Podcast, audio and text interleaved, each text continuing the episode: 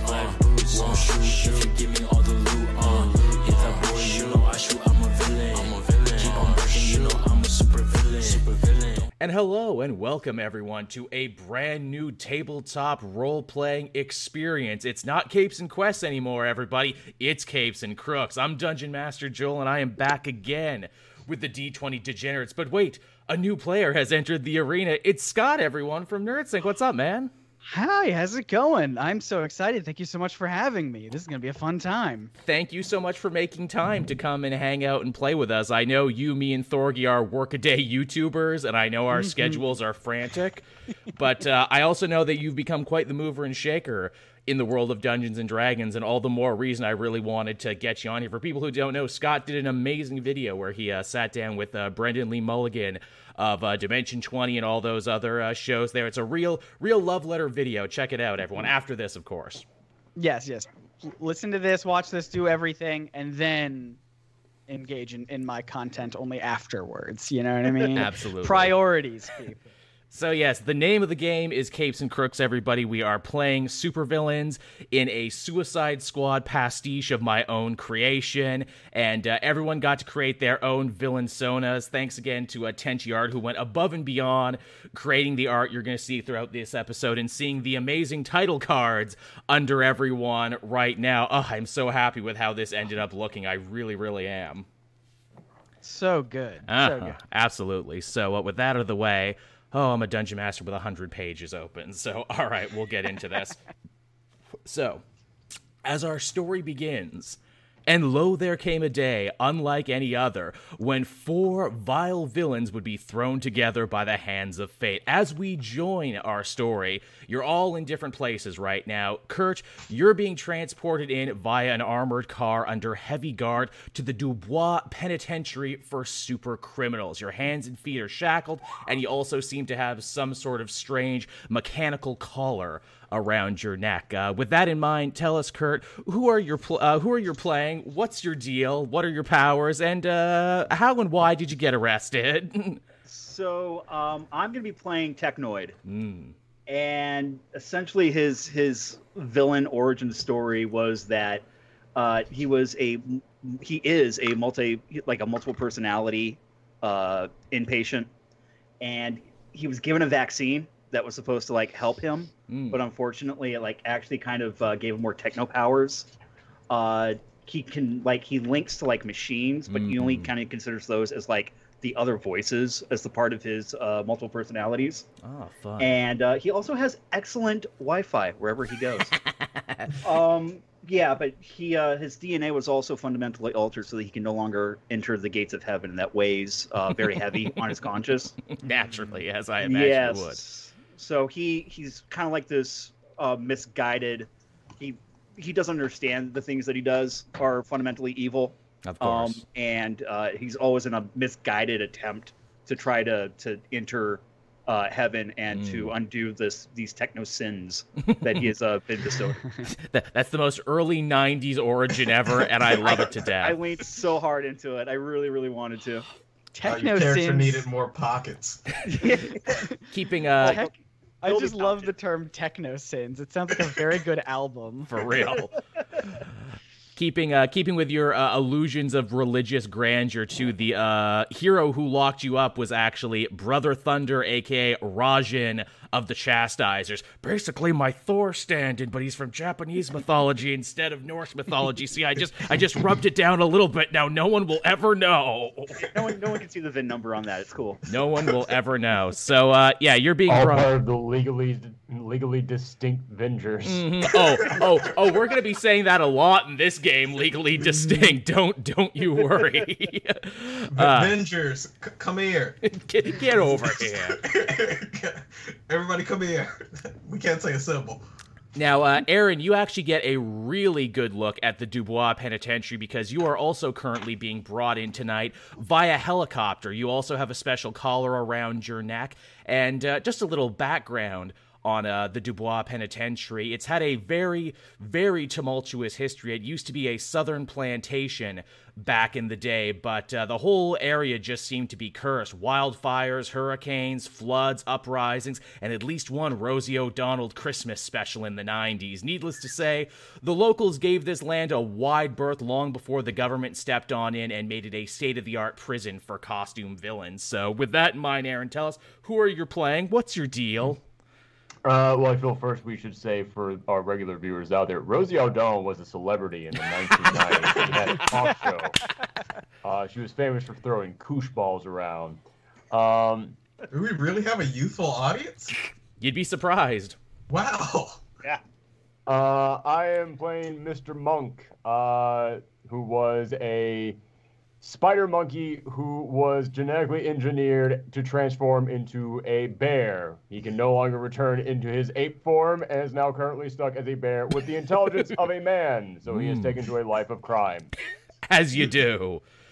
I, uh, I I like to imagine your guy is probably a uh, villain for the Flash stand-in of this universe, Supersonic, because even if you are a bear, it's hard to fight a speedster.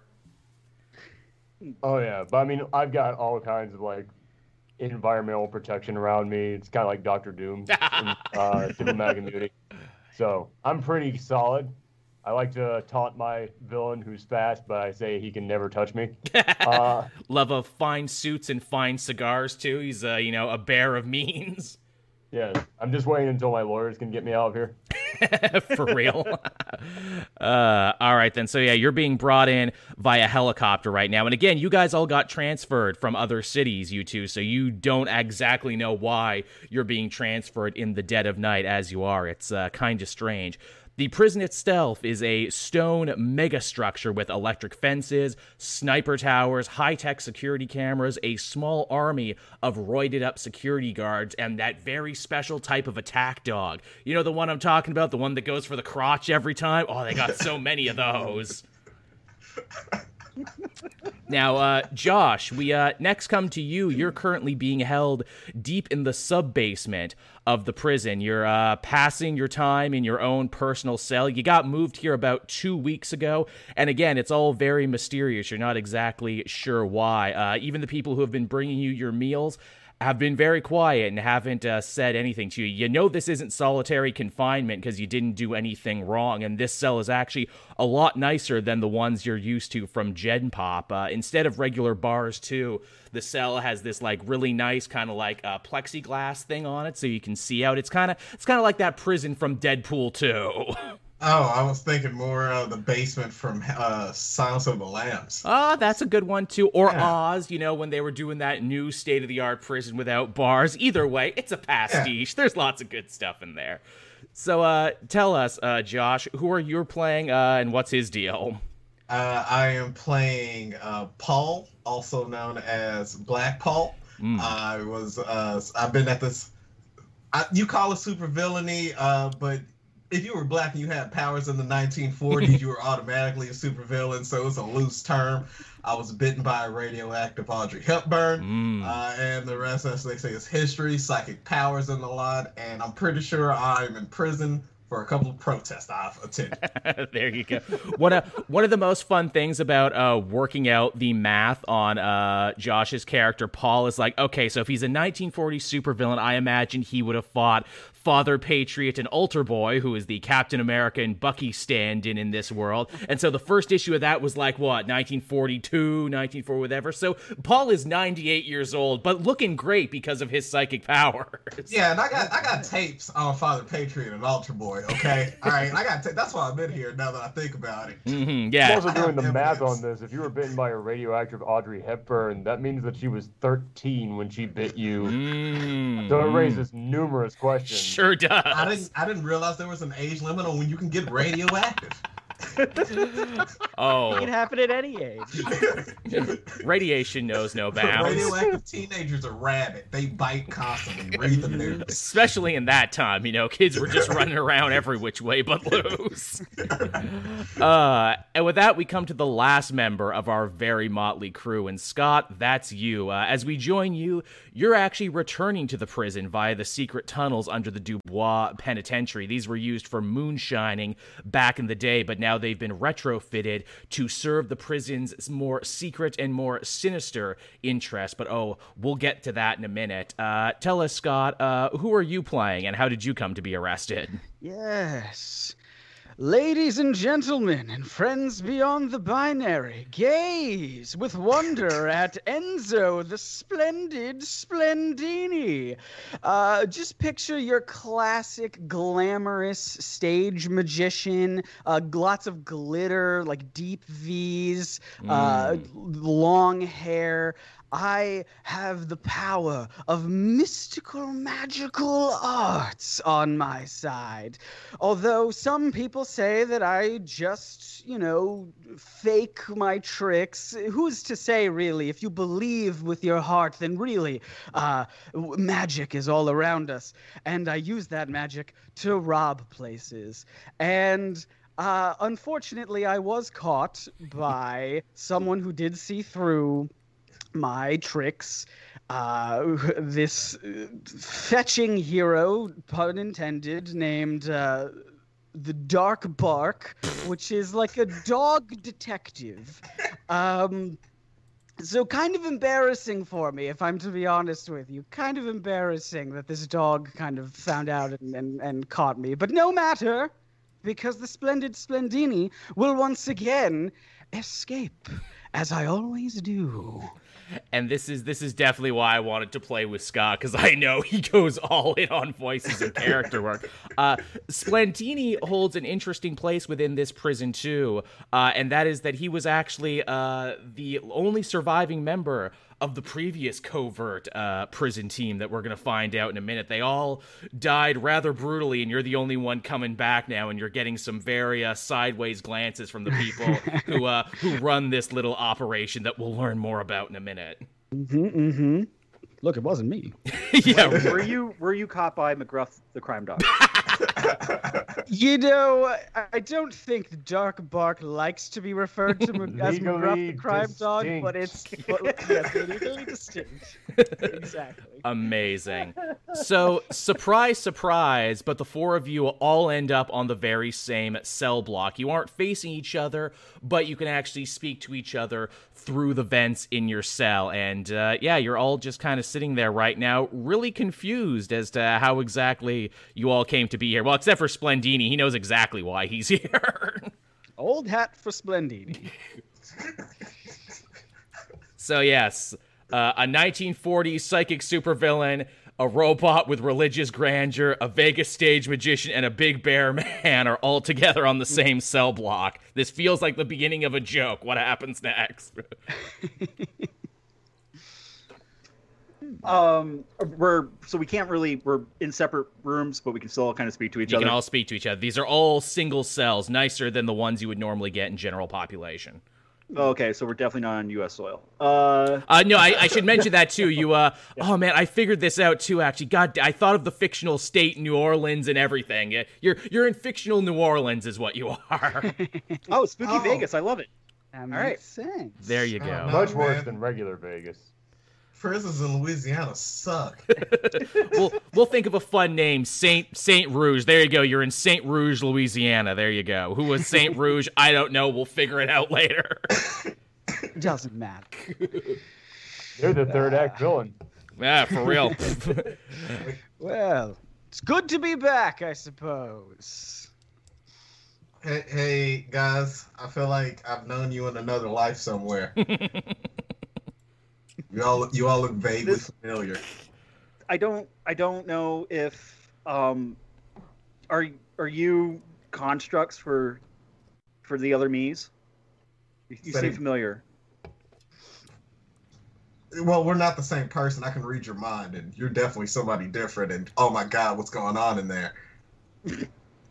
oh, uh, I should I'm probably take your word for it. I should probably mention too. Uh, you would have figured this out on your own eventually, but the collars around your neck uh, seem to be inhibiting whatever meta powers any of you have. So, Monk, you're still as strong as a bear man, but you can't pop your claws or do anything. Es Paul, you can't do psychic stuff, and uh, Technoid, Ah. you uh, can't interact with anything right now. I was just gonna say, probably Technoid's probably like trying to interact with the neck thing Roll. and wondering what's what's wrong with it. But it could be that he's weirdly feeling. I like. I feel like a sense of relief that now that all my powers are suppressed, I like, guess things so. are very quiet in my head. It's like the right now. Joker when he takes his meds. If you want to know more about the collar, uh, if anyone wants to know more about the collar, roll me an investigation. Uh, Technoid, you can roll with advantage because you are a machine man. Yes. And this is where I have to relearn my character sheet all over Yeah. again. yeah, you're not on Forlin anymore.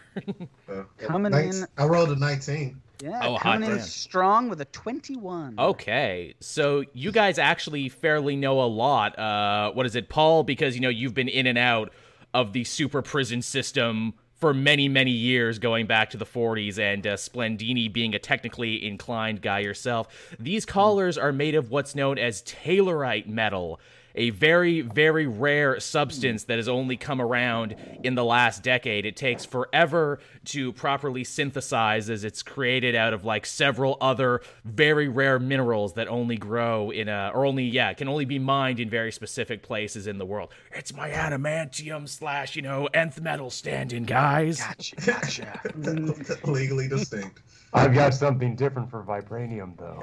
Yeah, there you go. I guess I'm just doing like catch-all metal right now. I'm like, oh god, that's right. Because if I make a fake adamantium, I gotta make a fake vibranium too. How do these comic writers Honda, do it? Then we have to get Yellow Jaguar involved in all this. Exactly, and then I'm like, boy, I better you know step carefully around that, right?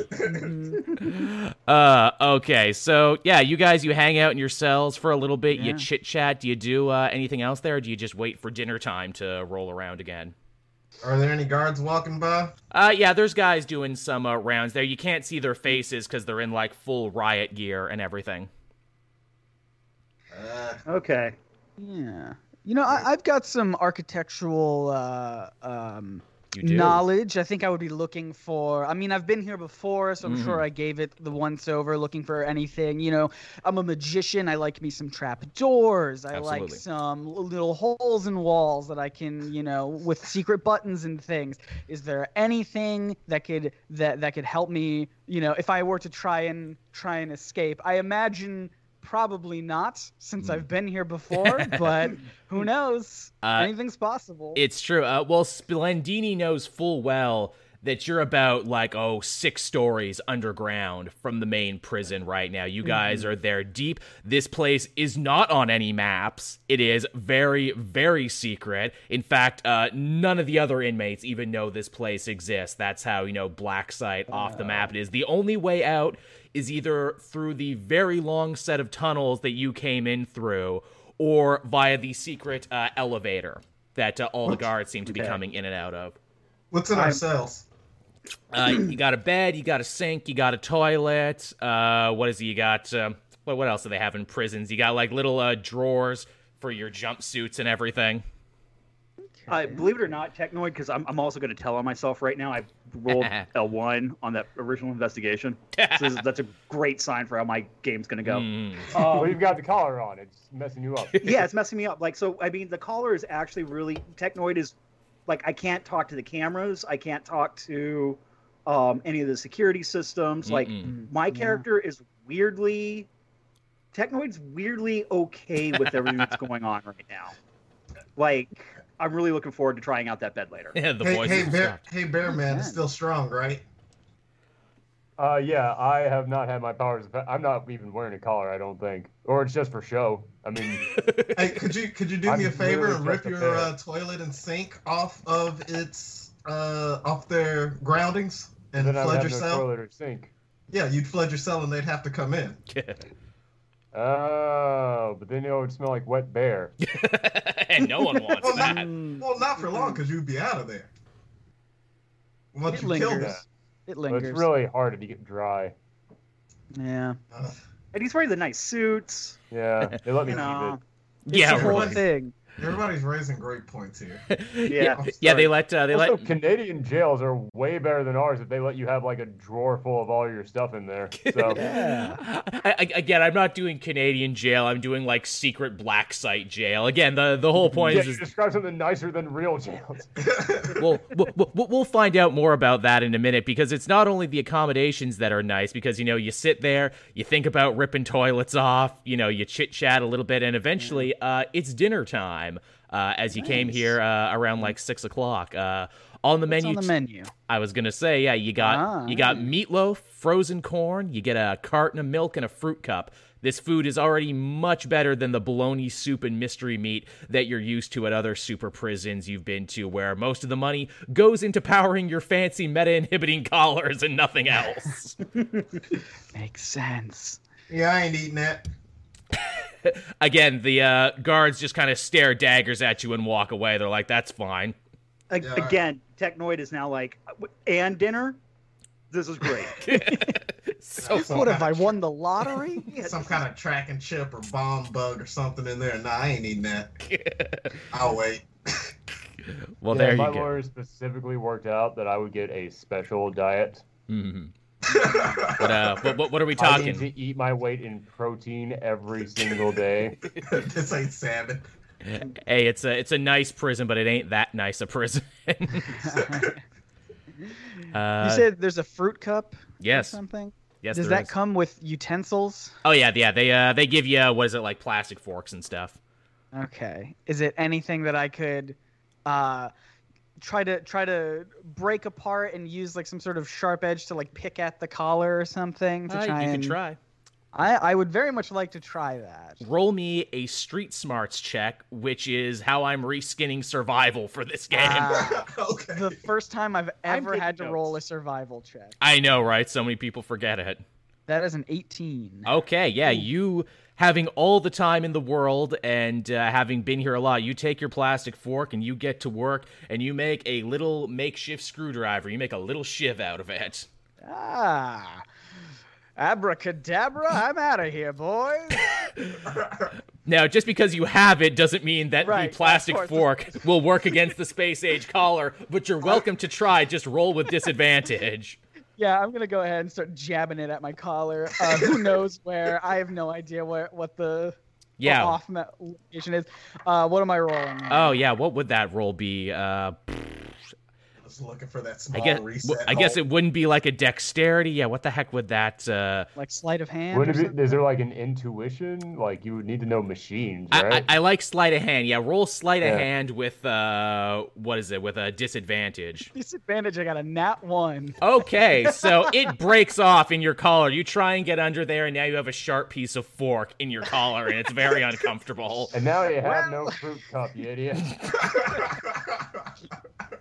Te- Technoid just keeps stuffing more food in, and I take my fork and I kind of point at Slendidia and went, should have started from the back.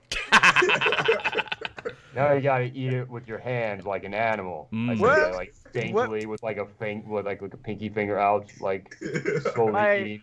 My trick was I made the fork disappear. No one can deny that. hmm All right, so uh, you do that, you eat, you try in vain to pick your collar, and eventually uh, it's lights out uh, in your cells right now. How uh, h- how does everyone get down to go to sleep tonight Uh, in a strange place? I'm used to prison, so this isn't exactly strange. So I'm probably just gonna jack it and take some Z's. Yeah, yeah. I walk around in a circle to make sure there are no predators in any direction, and then I flop down on the cot that they gave me. Solid. Um, I'm lying there wide awake trying to fall asleep. But again, it, it- this is the first time it's ever been so quiet in my head. Mm, That It's, it's disconcerting. I can't I can't fall asleep. nice. Oh man, you are somber. I'm normally a side sleeper, but the little bit of plastic that's wedged in the side of my my throat does not feel great. So I think I'm just gonna just kind of like sit upwards as I try to fall asleep. it's not working so great. Very good. So yeah, you all do your nightly rituals to try and get in a position where you might be able to try and get some sleep. Now, around midnight though, something very strange begins to happen. Well, strange for the new three, Splendini. You've actually been through this once before, so it doesn't really rattle you near as much. Uh, everyone, roll me a perception. 13. Okay. Uh, what the hell is my perception? Oh, well, I gotta 15. remember. I got an 18. Okay. I okay. got five. Okay. So Oh, green. we're 21. Freaking again, my new my new character sheet. Ah, there you go. Okay, so uh, you all begin to feel very, very hot all of a sudden, and that is because a massive fire has seemingly broken out right outside your cells. What are you gonna do about that? Uh, as prisoners, not much. Josh knows what's up. Yeah. Mm-hmm. What? How exactly are we kept inside of here? Is it like a big electric wall kind of thing? Are they regular bars? It's like uh, it's like state of the art plexiglass. Like you can look out, but it's like you know Yeah. really, really thick. I see. I'm gonna crack Uh, open my fruit cup actually. there you go, and just wait. Yeah, if I've got some of that frozen corn left, I think I might heat it up. I love none of you are scared. I, I Technoid stands up, just kind of stares at the fire, and it's just like finally purification in a single tear. Jeez, Brennan Lee taken down a notch. okay. All right, so you do that, and the fire gets hotter and hotter and closer and closer, so much to the point that some of you don't even notice the thing that happens next. Uh, the vents in your cells begin to start dispensing some sort of thick, noxious green gas. Now, anyone who rolled 15 and over gets to go in and out of consciousness for what's about to happen next. Everyone who rolled under 15 is just knocked right out. Sweet. So I'm awake Wait, for this. for Okay. Yeah. I, I hit exactly 15. Uh, I'm that gonna was, feel every yeah. bit of this. yeah, about what's about to happen next. So, Can I uh, still get out my fruit cup though? Oh, Like, yeah. While it's happening? oh yeah, absolutely. You're passing out and eating just fruit. slowly just throwing grapes in my mouth. There you go. Uh, what happens next for those of you who are able to remain conscious for this uh, happens in a series of flashes. Uh, the three of you that aren't Splendini uh, come in and out of consciousness as you start to catch glimpses of a cold, sterile operating room. Men and women in white scrubs, uh, followed by burning, burning pains in your chest. Uh, you hear a voice of uh, the guy there who seems to be running the medical show here, and uh, he kind of sounds a bit like Alan Rickman. So these are the new ones, huh? Walters really needs to stop breaking her new toys so soon. Someone's going to get suspicious and shut this whole place down. Can you believe the costume shop magician was actually the only one to survive the last mission? I guess I owe Grease Monkey a pack of smokes. And I know then- you said Alan Rickman, but in my head it's Henry Kissinger. even better. You know what? That's fine too. Uh, also, considering what you're setting up in here, works way better. it kind of does. Magic murder bag. Uh, see, you get the frame of reference. So, uh, when you all do finally manage to come to, uh, hours later, maybe days later, you're not sure. You are in a large auditorium, like something uh, out of a high school. Uh, the room is dark, and the three of you are all handcuffed to your chair. Splendini, you're there too, but you're just in a regular chair with no cuffs on because you've literally been through this song and dance before. This is this is old to me. Uh, I, I start doing whatever stretches I can in case this is a dance competition or audition. You do it, and you do it very well. I'm not even I lean over and I'm like, you also you thought you think this is a dance competition? I also thought that the first time. Just Hey, uh, in case I want to be ready. A large spotlight fires up on stage and begins to shine, and you can make out a figure an older, dark skinned, Rubenesque woman in a black and pink power suit with a very professional looking haircut. And uh, she begins to address you at the podium while moving around a bunch of papers. Rise and shine, convicts. You can sleep when you're dead. My name is Ambrosia Walters, and I'm the warden of this prison, which means I'm the closest thing to God you ill begotten sinners are probably ever going to see. Any questions? I perk up. I was gonna call her uh, Amanda Waller, but that makes way more sense. Thank Love you. the pageantry as always. now, the law says you're here to pay your debt to society, but I, for one, feel the law moves too slowly. It's why the powers that be have allowed me to start what I call the Deadbeat Program. A way for supervillains like you to shave time off your sentence, help your country, maybe even find redemption if that's your kink, but no promises on that last one. I'm gonna be honest, I haven't invested well over the decades, so prison has been pretty great for me personally, as far as stable food and shelter. Well, I according was probably going to get out of there within a couple days anyway, so I'm fine going back. Yeah. This sounds like a whole off the books thing. Oh, it seems like a thing. to be completely honest with you, I was like really close to getting this collar off. I feel like I was right there. Well, good. So we do have some questions. Well, one, yes, Mr. Paul, you have been in our system for a very long time. In fact, you've been in prison longer than I've been alive. You figure a supervillain with your tenure and pedigree, you should probably have a leadership position at the Syndicate of Sin. Why why did they never take you up? Now look here, sister. You holding the reins on this whole dog and pony show now. I am disappointed in you personally, and I knew your mom, maybe. I'm disappointed with myself too. Now, Mr. Mug, you said that uh, you were going to be getting out of here soon. Well, you know that's interesting. Uh, she holds up a bunch of pictures from uh, her files showing a bunch of charred corpses in your cell. Because according to these pictures, you died last night. Hmm. Hooray! We live in a world where, like, Captain What's His Face has come back 12 times. Yeah, the I died in prison thing doesn't hold as long as you think it does. it doesn't have They to. literally hold. had a Supreme Court hearing over whether or not people can come back to life and still have rights. You know, well, you know, the difference between you and Solar King is that he's a hero. He moves massive merchandise. You're a supervillain. You guys don't get to move shit, so no one's paying attention. Well, that's a fair point. And as far as you, Mr. Crazy Metal Man over there, Technoid, you know my captain of the guard, Bannerman, actually said you should be in Carcosa with all the other crazies, but you know what? I think a good team could use a little crazy on it. I'm dead and I got to meet God.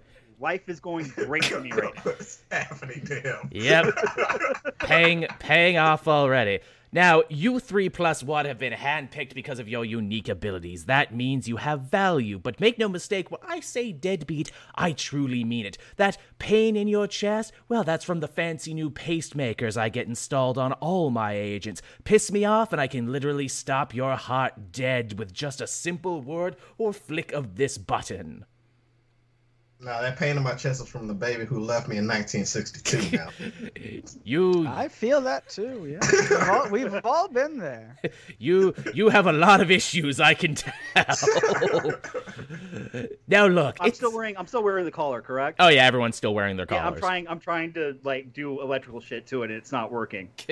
I'm precariously almost ready to kill my character. Now look, it's not all bad. As my deadbeats, you'll have full run of the Dubois Penitentiary sub basement. Rest up, meet the rest of your support staff, and in a couple hours, I'm going to have your first triode mission ready to go. If you manage to live, I think this will be the beginning of a very, very happy chapter in our lives together. And if you fail, no skin off my ass. I have a whole prison full of supervillains who would sure love to take your spot. Ain't that right, Splendini? Oh, yes, you can expect the great Splendini to uh, survive this little game yet again. For I have many tricks up my sleeves. I- There better be a lot of fruit cups waiting for us at the end of this. I cannot believe I paid money to see you in Vegas before you got locked up here. All right, so it's at that point uh, the locks on your shackles, but not your collars, unlock, so you're free to walk around now. The rest of the lights turn on in the auditorium, and uh, yeah, you see a number of different rooms all around you. There's uh, one to your left, one to your right, and uh, one behind the main stage. Um, Well, I'm I- I'm gonna go uh, check the uh, the one behind the main stage. Okay. Oh yes, I am drawn to the stage. Right. I, Splendini knows where everything is too, because he's he Yeah. works here already. uh, behind the stage, you find uh, the medical bay of the hospital, and you see uh, a rather tall, gaunt-looking, almost grayish-skinned fellow in a what is it? In a doctor's uh, lab coat, there, cleaning off a bunch of utensils, and he kind of looks up and sees you there, and uh, you recognize the voice more than you recognize his face. Oh, good, you're awake, walking around. Looks like another successful surgery for me, Dr. Titan. Oh, don't look so Nutcase. glum, Kang. Sure, you're getting forced into servitude for an amoral government outfit, but, uh, you know. And then he just says Okay. nothing. All right, All right, fair enough. Look, I, medical bay. I will be seeing the inside of this a lot. Look, Splendini already knows this because he's been here once or twice before. But uh, look, you need uh, any upgrades? You need anyone to patch you up? Uh, I'm your man. It'll only cost you, you know, cigarettes, honey buns, pornographies. This might be a secret sub basement in a prison, but it's still prison. All the same rules still apply. Hey, I don't like that you you at looked at me when you said honeybee. Look, I'm just saying, man. I'm just saying. I did not realize that the fruit cups were actually going to be real currency in this prison. Yes, Yeah, that's what I was saying. Yes, yes. In the world of capes and crooks, there is no gold. There is cigarettes. Literally, that's how you buy stuff in this game. It's an all cigarette-based economy. Yeah, I'm gonna. So when we I, beat I've already planned just on. explode into a pile of cigarettes on the floor. yep.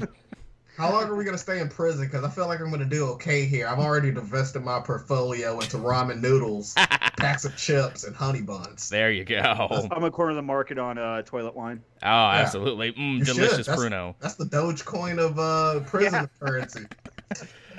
I mean, hey, being a being an artificer for those who don't know, that's Technoid's class. You took the alchemist feat, so I'm gonna say, yeah, if you want to start making prison wine, you absolutely can if you get the stuff. Toilet wine to the moon.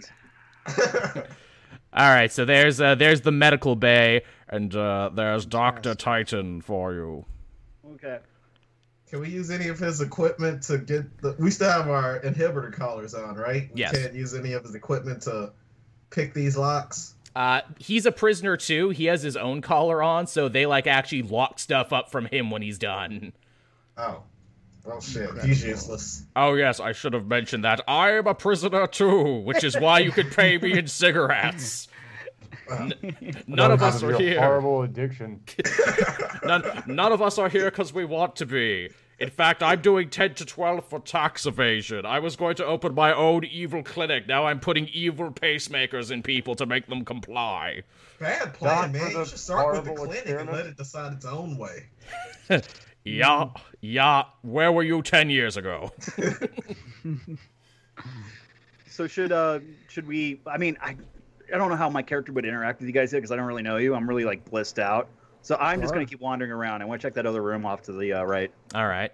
Yeah, I'm Uh, gonna follow. I'm gonna follow the robot. All right, Technoid stumbles and wanders out, and you eventually find yourself uh, in a large hangar room connected to the tunnels uh, under the prison. Uh, Splendini, this is where you actually came in, and you see several nondescript civilian vehicles, some military jeeps, as well as a large Osprey style aircraft uh, currently being worked on by a speedy little fellow who seems to be half man and half chimp. Uh, I look at him and I give him the sup. Yeah. He knows what I mean. he he stops working for a second. He sees your sup and he returns it in kind. And uh, eventually he introduces himself. And uh, this guy's name is Grease Monkey. He's also a supervillain in here serving time. And oh, what voice did I decide from? Oh yeah, I was gonna go for like a Tony Hale thing. That's kind of like up here and everything. We Sup- our scrunch people. there you go. Sup, guys? I'm it. Grease Monkey. I'm the mechanic for the Deadbeat program. Looks like we're going to be working together. Hopefully, you last longer than the last team. No offense, Splendini, but uh, I didn't even learn most of those guys' names, and uh, I don't think I ever will. I'm grateful that you learned mine, my dear friend. Well, I do love magic. Also, too, hey guys, uh, free tip. Uh, usually when you come back from missions, uh, they're way too concentrated on making sure your collars are turned back on. They don't even bother checking the old prison wallet. So, you know, if you want to smuggle stuff in, you totally can. Mhm. I was gonna do that anyway. true. That was the plan anyway, but it's good to know that it's an accepted way of doing things around here. Yeah. Mhm. Ah, see, you're a vet, right? See, that's why you, you're on Sure, top of it, man. Sure, sure, I bet. mad mad respect also too uh, as deadbeats uh, none of us can actually leave the sub basement uh, unless for religious reasons meeting with your lawyer uh, i heard one guy did so well on a mission walters actually gave him a conjugal visit one time but i think he was bullshitting me You know what? I I'm, turned I'm, back. I turned towards Splendini with an accusatory look. was it you Was not me. Wink. nudge nudge so yeah there's so there you go there's uh what is it there's the medical bay and there's the uh, hangar area All right. I just, yeah, I'm so excited with my new home. I'm just gonna, like, I'm, I'm a little puppy at this point. I'm now racing to the other room. all right I let, I let Let's- Grease let's Monkey get know this before narrative. we leave that I'm going to pet the shit out of him one day. That's a promise. I, I respect that, man. You know, it's all it's all good. I definitely respect that. I like your vibe, man. Thanks, man. You know, I, I, I, try to work on myself. You know, when I'm here in prison and stuff, I'm doing I'm doing ten to twelve on a stalking beat. You know, there was this really really cute chimp in the zoo in the New York Zoo, and hey, uh, hey, hey, yeah, we don't need your whole backstory right now. Assalamu alaikum, my brother. We got we got rooms to visit. there you go. And so you leave Grease Monkey behind, and he waves to you as you leave, like it's the ending of an anime, and you just left town. uh, you work your way back through the auditorium again, and you find yourself uh, back in your original cell block where all of this started. Uh, a bunch of the guards there are bringing stuff in, cleaning up the uh, fire scene from the previous night, as they do so often. Uh, Looks like they're getting lunch together, actually, for you. You got big circular card tables that they're putting down in kind of a makeshift dining room area. You got your own uh, cart full of books from the library, some workout equipment, and uh, it looks like breakfast is already being served, and it's biscuits and gravy. I'm not eating that. Pa- Paul is not eating that, he says. I grab his and add it and just like slam it on top of mine. oh, yeah. Like I'm making a biscuits and gravy sandwich out of biscuits and gravy. nice. And that- also, how am I getting around? I need my cane. Do I have my cane? Uh, you do not, actually. You're kind of slumping all over the place. That's uh, in the stuff that was on you uh, when you got arrested. They should they should bring me like a prison issue cane or something. Mm, Consider it a weapon. It's an issue. Ah, Just use, Damn. just use, uh, the, uh, the grease monkey. Yeah, there you go. Yeah. He'll help you around. Trade no, no, I feel, I feel I feel like he's gonna give me his whole life thing. Uh, So yeah, you uh, you eat your You're the one who called him brother. I'm an actual, I'm an actual ape, and I still didn't even talk to him. Yeah, really. I don't know your ways. There's a lot going on. So yeah, you uh, you eat your food there. You kind of mess around in the new living area that they got you, and uh, up on the catwalk.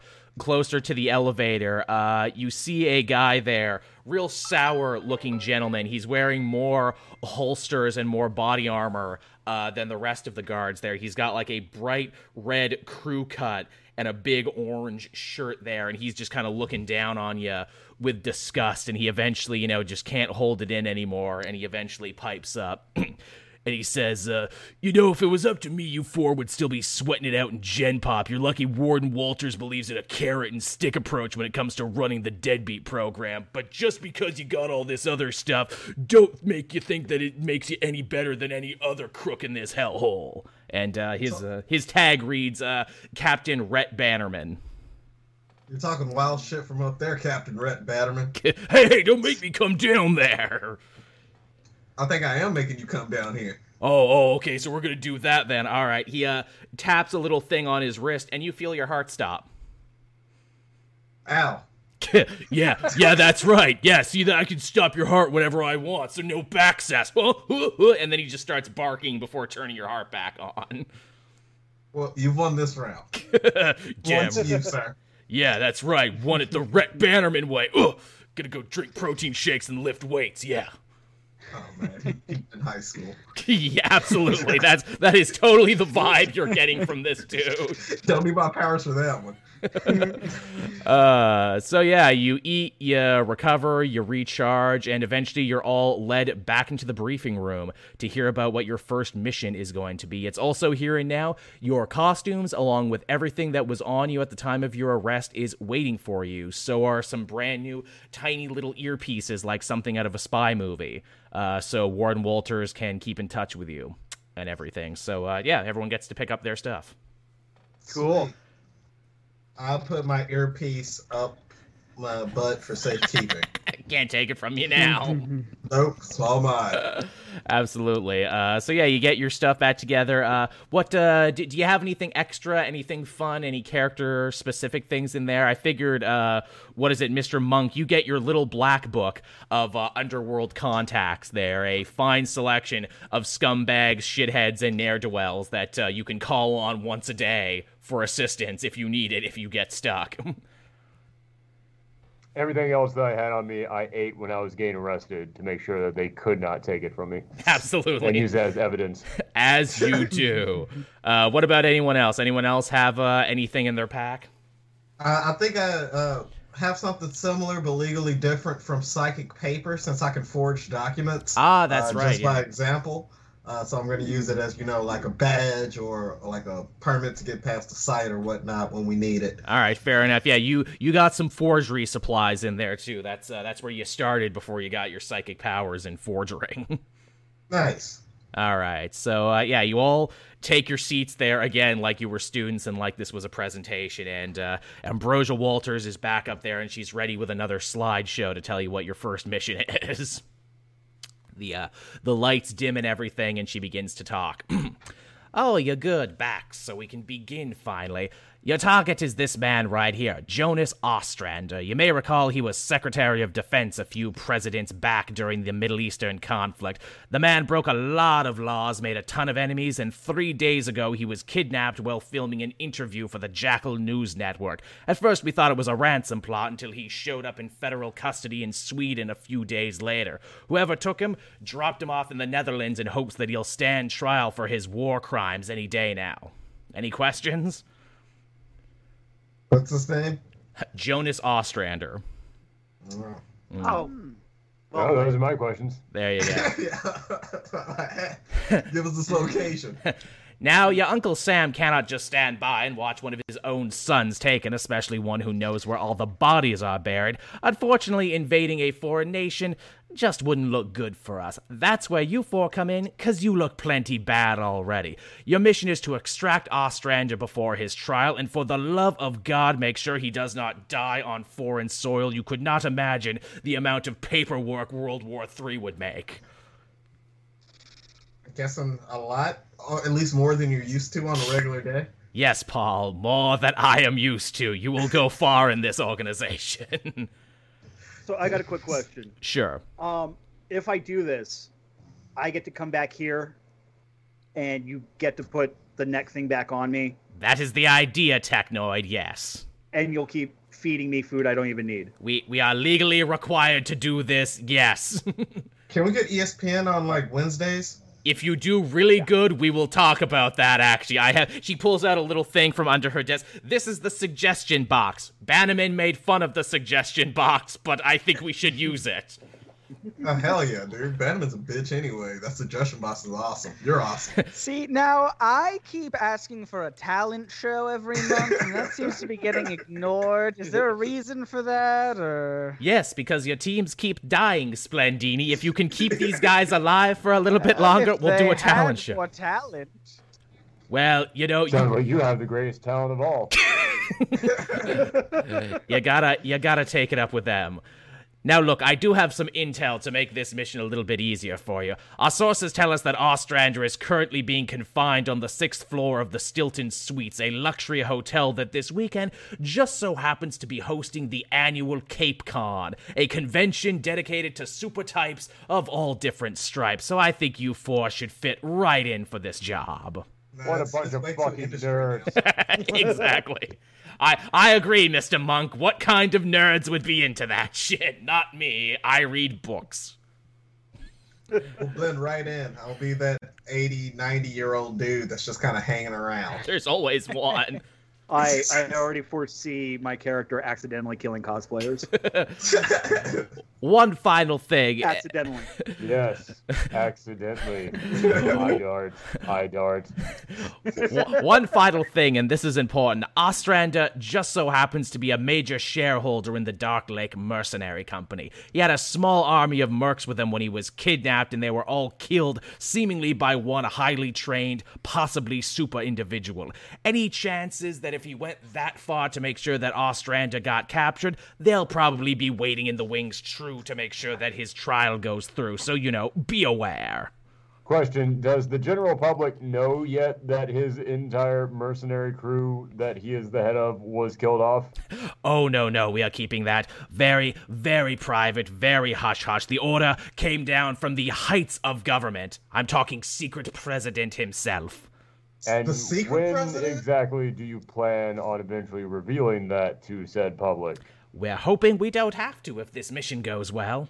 Hmm, I see.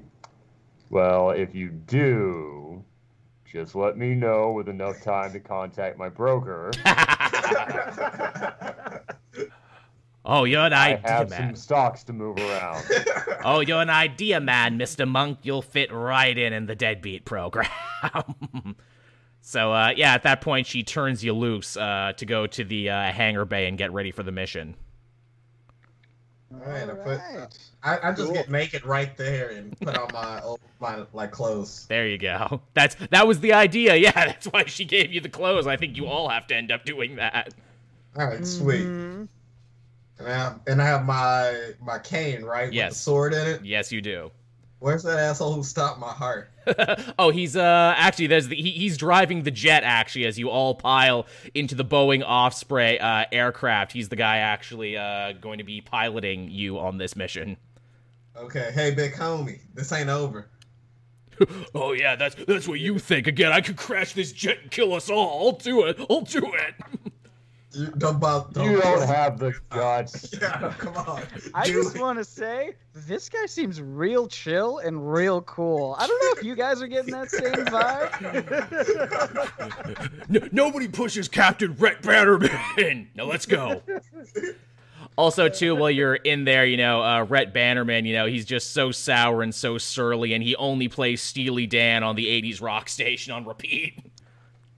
Oh, I am God. begging him to stop my heart. I, am gonna kill this man before this whole game is over. That I promise this entire group. Look, we're gonna listen. all now. That's what I call I have father issues. Yep. Mm-hmm. Oh, yeah, you see that in his eyes. You don't even have to roll anything to see that in his eyes. You can tell Daddy did not hug this man enough.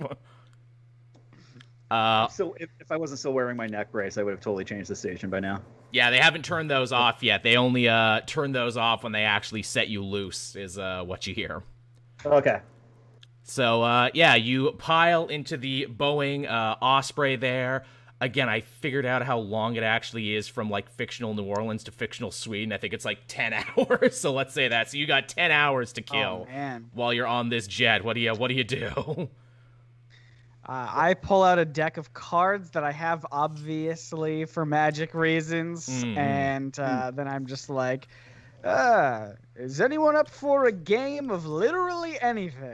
this is gonna be a long ride." You uh you can see too as you just like kind of have your eyes dart around the uh, room and everything. It seems that someone has uh carved some graffiti into one of the seats of one of the of the Boeing.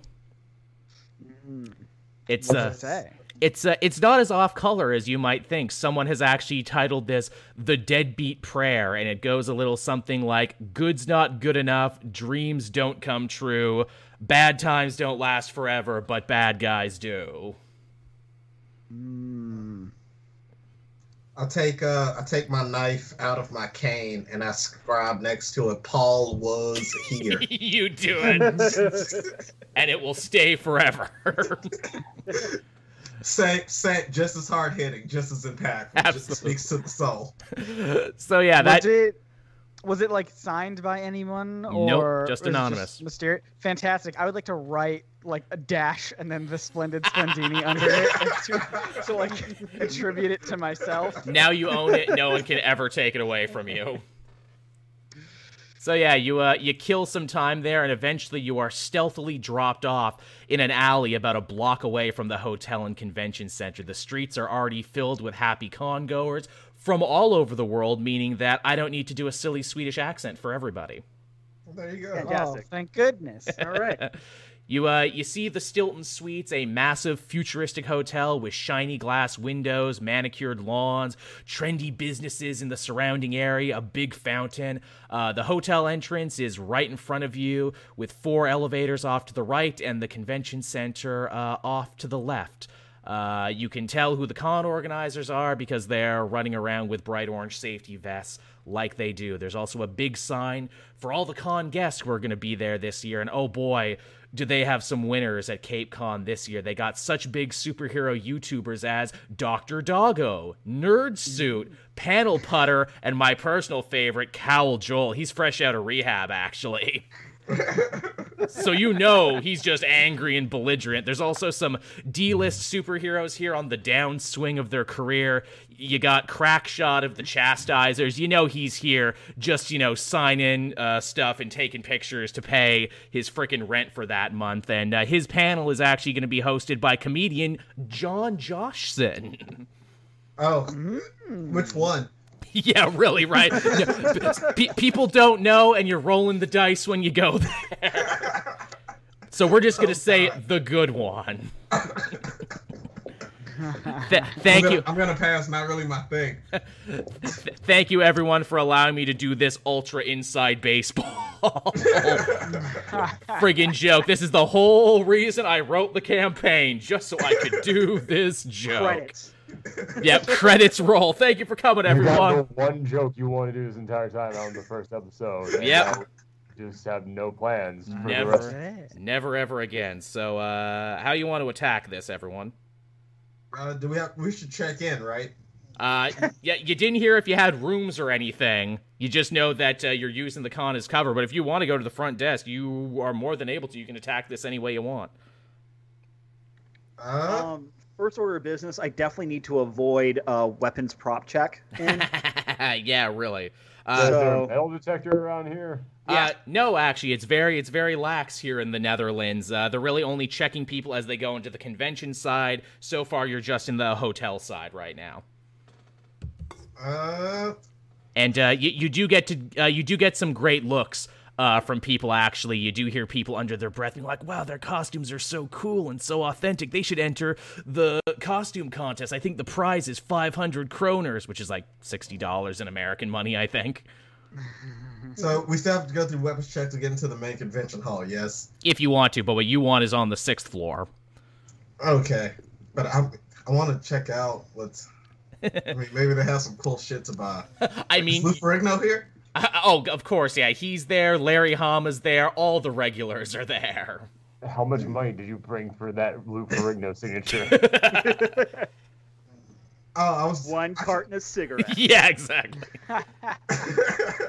Start selling them fruit cups. Mr. Ferrigno, how many fruit cups for a picture and an autograph? I mean, he's a hungry guy. It might work, you know. Um, okay, so should we stake out the convention center, or should we try to see if we've got a room that they will actually? I can't believe I'm a villain asking if we've got a room in a hotel. if we've got a room in a hotel. Uh, I, Uh, I Can I try to pickpocket somebody and get their key card? I will go to the front desk and I will ask them what floor the penthouse is on. Oh, hello. Thank you there. Uh, yes, the penthouse is uh, on the 10th floor. Thank you very much. We head up to the 10th floor on the elevator. Okay, you get into the elevator, but then you realize, oh shit, this is one of those new hotels where you need a key card even just to hit the thing to go up in the elevator for security reasons. Okay. I reach out and grab whatever random person is passing by and pull them inside. okay, roll uh roll a stealth check for that. Stealth. Yeah, I think we're like intimidation. Around, yeah. Yeah, yeah, right. intimidation. I assumed you didn't want to be seen. I'm a bear. There is no stealth involved in any of this. Uh, it's 17 plus whatever stealth is. Four? I have a four for stealth? Yeah, you're a Alright, very sure. stealthy animal of the woods. Go figure. I was surprised too. 21. Okay, uh, that's I think t- that's supposed. To, I think that's probably more of a like my underlings have stealth because of my organization. I guess. kind of thing. I like, guess. I, listen, I've played enough card games in my life to know that they always are like, "How do we expect the kingpin?" I don't fucking It's know. it's always crazy. Uh, yeah, okay, so I rolled a 10. So, yeah, you grab a guy walking by there. He's a portly gentleman in a pork pie hat, in a button down shirt with flames on it, Cheeto dust on his fingers. And, yeah, you you grab him thoroughly and uh, cover his mouth. Uh, I pull him us, inside, and then I murder him right there in the elevator. Okay. I eat the remains so no one can find him, and At- then I have his key card. At this point, too, you hear uh, Walters on your earpiece. Well, I guess I owe Bannerman five bucks. He said the bear would be the first one to kill someone. Shit, I really thought it would be the robot man. Really did. I Dis- don't know. Your special guard was killing us with his music choices the entire way here. Look, just as long as Ostrander doesn't remain, uh, you know, just as he lives, it's fine. Look, it's fine. You're villains anyway. You're already prisoners. What do I care if you murder a sweaty nerd? While he is eating the the poor con attendee, I I actually am, I'm gonna try to beat him to the key card and just try to activate the uh, device. okay. Please don't Wait, eat Oh, we interacting probably with should have it. that. Yeah.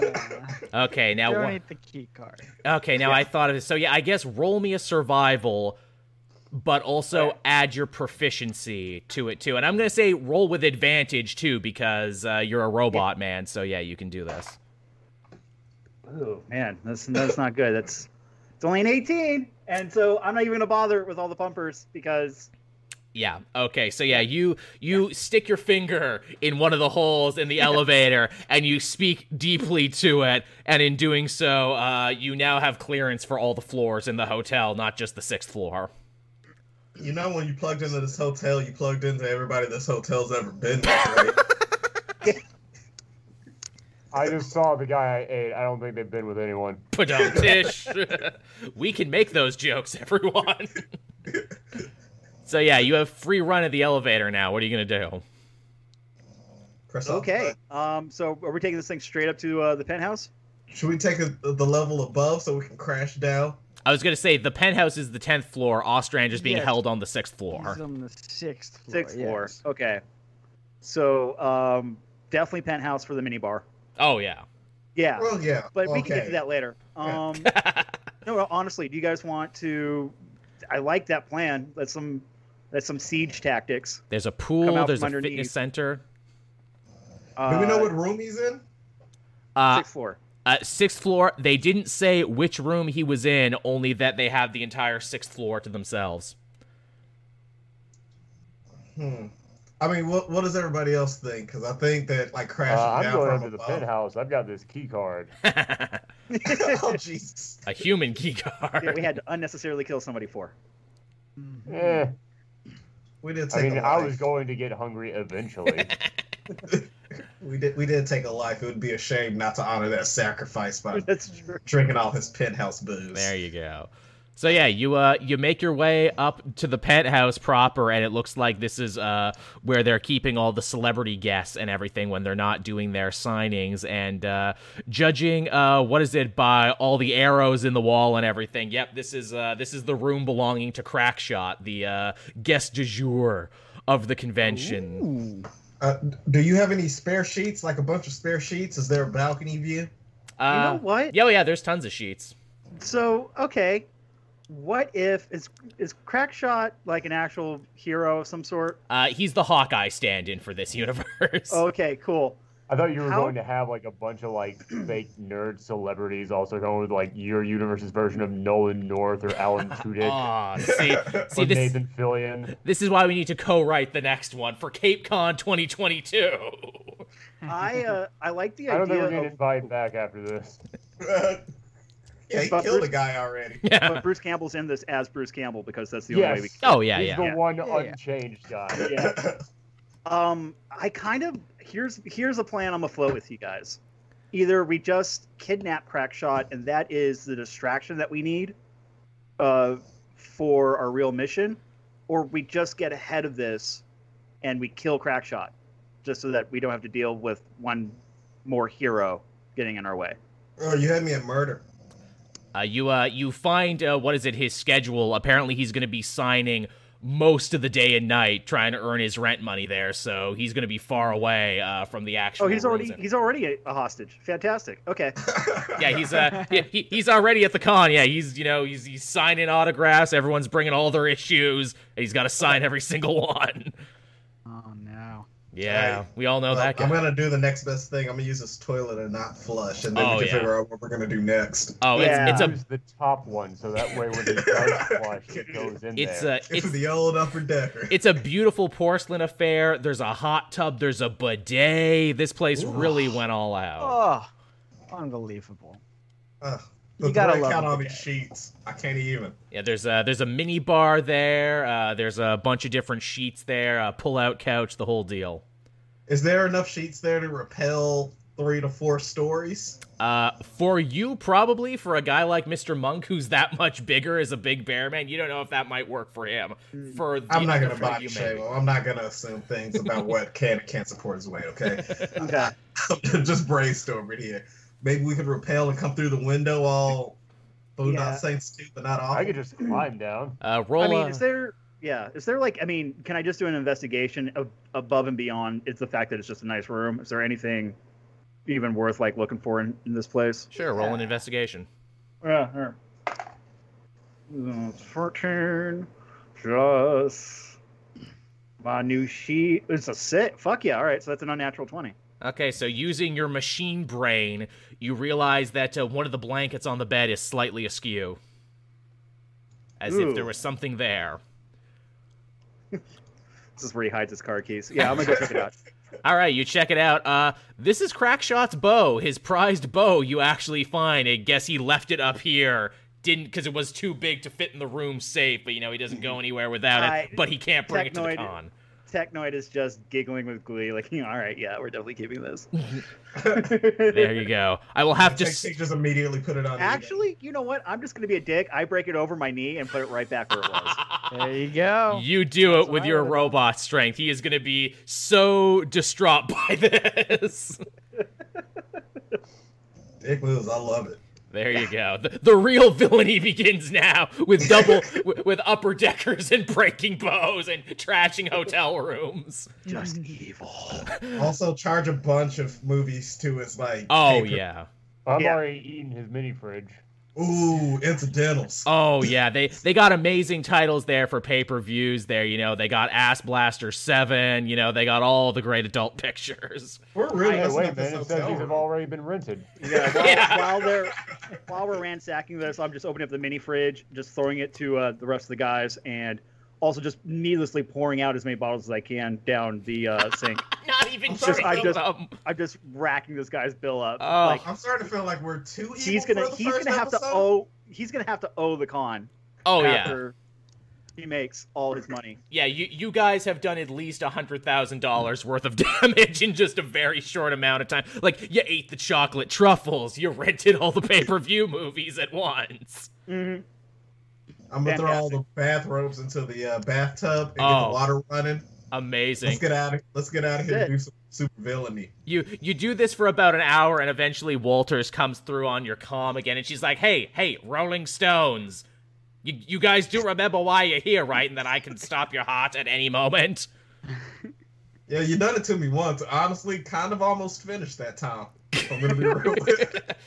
God damn it! So- Do your job, or I'll stop your heart. The timetable is quickly the timetable is quickly ticking down, gentlemen. We don't know how much longer he's going to be held here for. All right. Does the arrow guy have any of his special trick arrows around? That's a thing they have, right? Yeah. Uh, Ah, a Uh, good Cool. question. I'm Mo- going to investigate the arrows. uh, mostly these look like just regular ones that he was shooting in the wall for fun in between taking belts of scotch. Yeah. Nice. I Very, very he saved Elvis. I guess he saved the actual good effective things for his actual job. Mm, true enough. I- They, they make him buy those. Yes. so on the sixth floor of this building, are there all are they all standard rooms, or they, do they have like larger suite like penthouse rooms that would be more probable to be where he is, like Uh, his location? You would have no frame of reference for it, but Splendini, being a stage magician and staying at many Stilton properties over the years, actually does know that, yeah, pretty much all standard rooms except for the penthouse suite that you're in right now. Okay, okay. So w- Mhm. did you do the Britney run, the Britney Las Vegas run? That was a good residency. I saw you work. You're real good, man. I knew I saw Oh, you. somewhere. thank you. Yes, I mean it's always a joy to work at a Stilton. They have the best stages, and that's all I really care about. Any insight on how the uh, like the stairwells and like the inner workings of the hotel? Any quick way to get to the sixth floor quietly? Hmm. Yeah, I guess that would depend on uh, if there's any guards or anything around. Have, did we have we noticed any sort of activity like that? Uh, only like regular con people in their orange vests. You haven't noticed anything yet. But uh, also, don't forget, uh, Mr. Monk, you have your little black book, and you can run up a bunch of calls there if you want to call one of your underworld lifelines. If you want to call one of your people, just roll roll a d20, and depending on what you get, I'll pick a wonderful scumbag and shithead off my list of underworld contacts. I don't want them to see me like this. So the furthest, the furthest, most expensive call you can make. yeah, really. Uh, well, I mean, hold up. We're on the tenth floor. They're being held on the sixth floor, right? Yes, yeah, we can. Yeah. I could just climb down there. arguably I you mean, do. I'm a bear. And you do have very good athletics. The only problem is, uh, do you think you're strong enough to break through the glass? Probably. Yeah, it was a I goddamn mean, it's bear. glass. Do we? I mean, we this wanna, is a Stilton hotel. Yeah. Do we want to split the party up? Do we want to do two through the window and then maybe two just through the elevator? Wait a minute, magician man. Do you have teleporting powers? I figure we should probably have checked that way, way early on. Yeah, you guys should have compared powers. You guys don't know what everyone can do. I only follow what the heroes do. I don't really follow you guys. I mean, I do have this book of the high class villains, but you know, Yeah. Uh, you know what? You guys figure that out. I'm gonna get on an elevator and go down there and pretend like I'm drunk, and try to get some intel, see which room has got people standing outside of it and whatnot. Mm. I'm just gonna act like a drunk con con goer Nice. and try to get some on the ground, ear to the I- street intel. I actually like that plan. I'm gonna go with him, and I grab a couple more of the last of the uh, the mini bottles. Yeah, yeah, we gotta sell this. Yeah. We gotta sell our drunkenness by getting real, actual drunk. Amazing. I love everything about this. Also, to uh, for the record, Mr. Monk, uh, you do not have high class criminals in your underworld contacts. They all have names like Avi the Pimp and Fur Coat Rhonda and Ass Dan. yeah, but by comparison, Eh, it's a sliding scale. I guess so. Yeah. well, Fur Coat Rhonda is a high class person. Definitely. Also, apparently, you have Cal Joel and Chet Hanks in your contact list too. What's up with that? Young Hollywood. you know, lots of people, Mr. Monk. He's got his claws in a lot of pies. We prefer to say we prefer to say in a lot of honeycombs. Ah, there you go. So what's the plan, gentlemen? There, uh, drunken shenanigans. Uh, how we how we how we gonna do it? Getting in that elevator, going down to the sixth floor, stumbling with my homie over here, Edward Metal got it. Hands. All right, roll roll me performance checks. I'll say with advantage because you've been in the mini bar already, so you got a good buzz on. Yeah, this, this is a big stretch for my character. Trust me. 19. Hot damn, you cut a rug. Oh, you wait, were no. So 19 plus 3. So what, 21? Oh yeah, oh yeah. Paul cuts a rug. He parties like it's 1999. There, he's like Elaine trying to dance. Oh, God. Um, so 13. I don't have a performance uh, Hmm. pumper, but, but my advantage would give me what? 15. Uh, yeah, if you roll twice and take the higher one. So yeah, Yeah, Let's do that again. Hold on. you you you do a pretty good job. S- Technically, 17. okay, We'll you take that. Yeah. you do a pretty Oh, good it- job. It's a little mechanical. I joined the drunken robot down the hall. Fantastic. Every dance becomes the robot. Uh, so do we roll performance and then an investigation to like be act drunk and look around and take in information? Uh, I- I'll say you're good enough to just do that on your own. This ain't your first rodeo acting drunk. You've done this scam before. Uh, eventually, a hotel security does come up there, guys in like you know brown suits and everything. They're like, "Hey, gentlemen, are you all right there? Can we help you get to your rooms?" Yeah, man, I'm looking for. Uh, where's my room? It's next to the guy with all the people, like the the Men in Black, Agent J and K. Like, you, where's that room? Uh, this guy actually starts to get a worried expression on his face and goes, uh, "I think, uh, I think you must be mistaken there, sir. I think, uh, I think you must have had too much to drink there." Uh, nuts to this. I kick him. I kick him in the throat or whatever. All right, roll, uh, r- roll an attack. All right, here we go.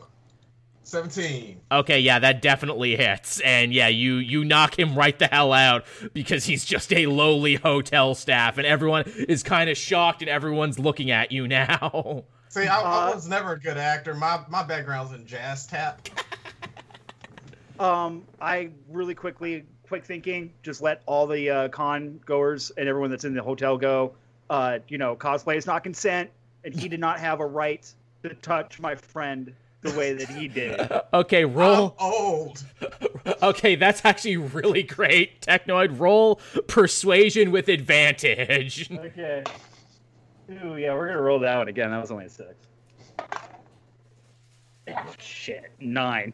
Nine. Some people in the back are just like, yeah, yeah, good on you, but other people are like, This is "Mm, not I a don't- very progressive con. yeah, right. Yeah. They're like, mm, mm, I don't know. Why the straight W robot in here to ruin our fun? Yeah, yeah, you got a lot of those people in there, Did you unfortunately. not see the guy in the pork pie hat with the flame Cheeto shirt that Yeah. I ate earlier? This Yeah. is not the crowd Not- that not- wants to listen to modern day solutions. doesn't doesn't play well, unfortunately. Uh, that's uh, crowd likes their Liefeld and they like it badly. yep. Uh oh. My character's gonna do so It's- good it's- during this campaign. Yeah, so the crowd's totes not buying it, everyone, and you see the nice lady there who you talked to when you came in. She starts reaching further and further for the phone as a few more security guys try and, you know, uh, what is it, usher you out the building. They're giving you like the very uh, gentle Swedish push out the door. It's like that. That's enough now, you guys. You gotta get out of here. Wait a minute, this might actually work. We've been trying to figure out a way to sneak in there. What if we just fuck things up so badly that we then force everyone to have to leave, including the guy who is being held ha- held ransom here?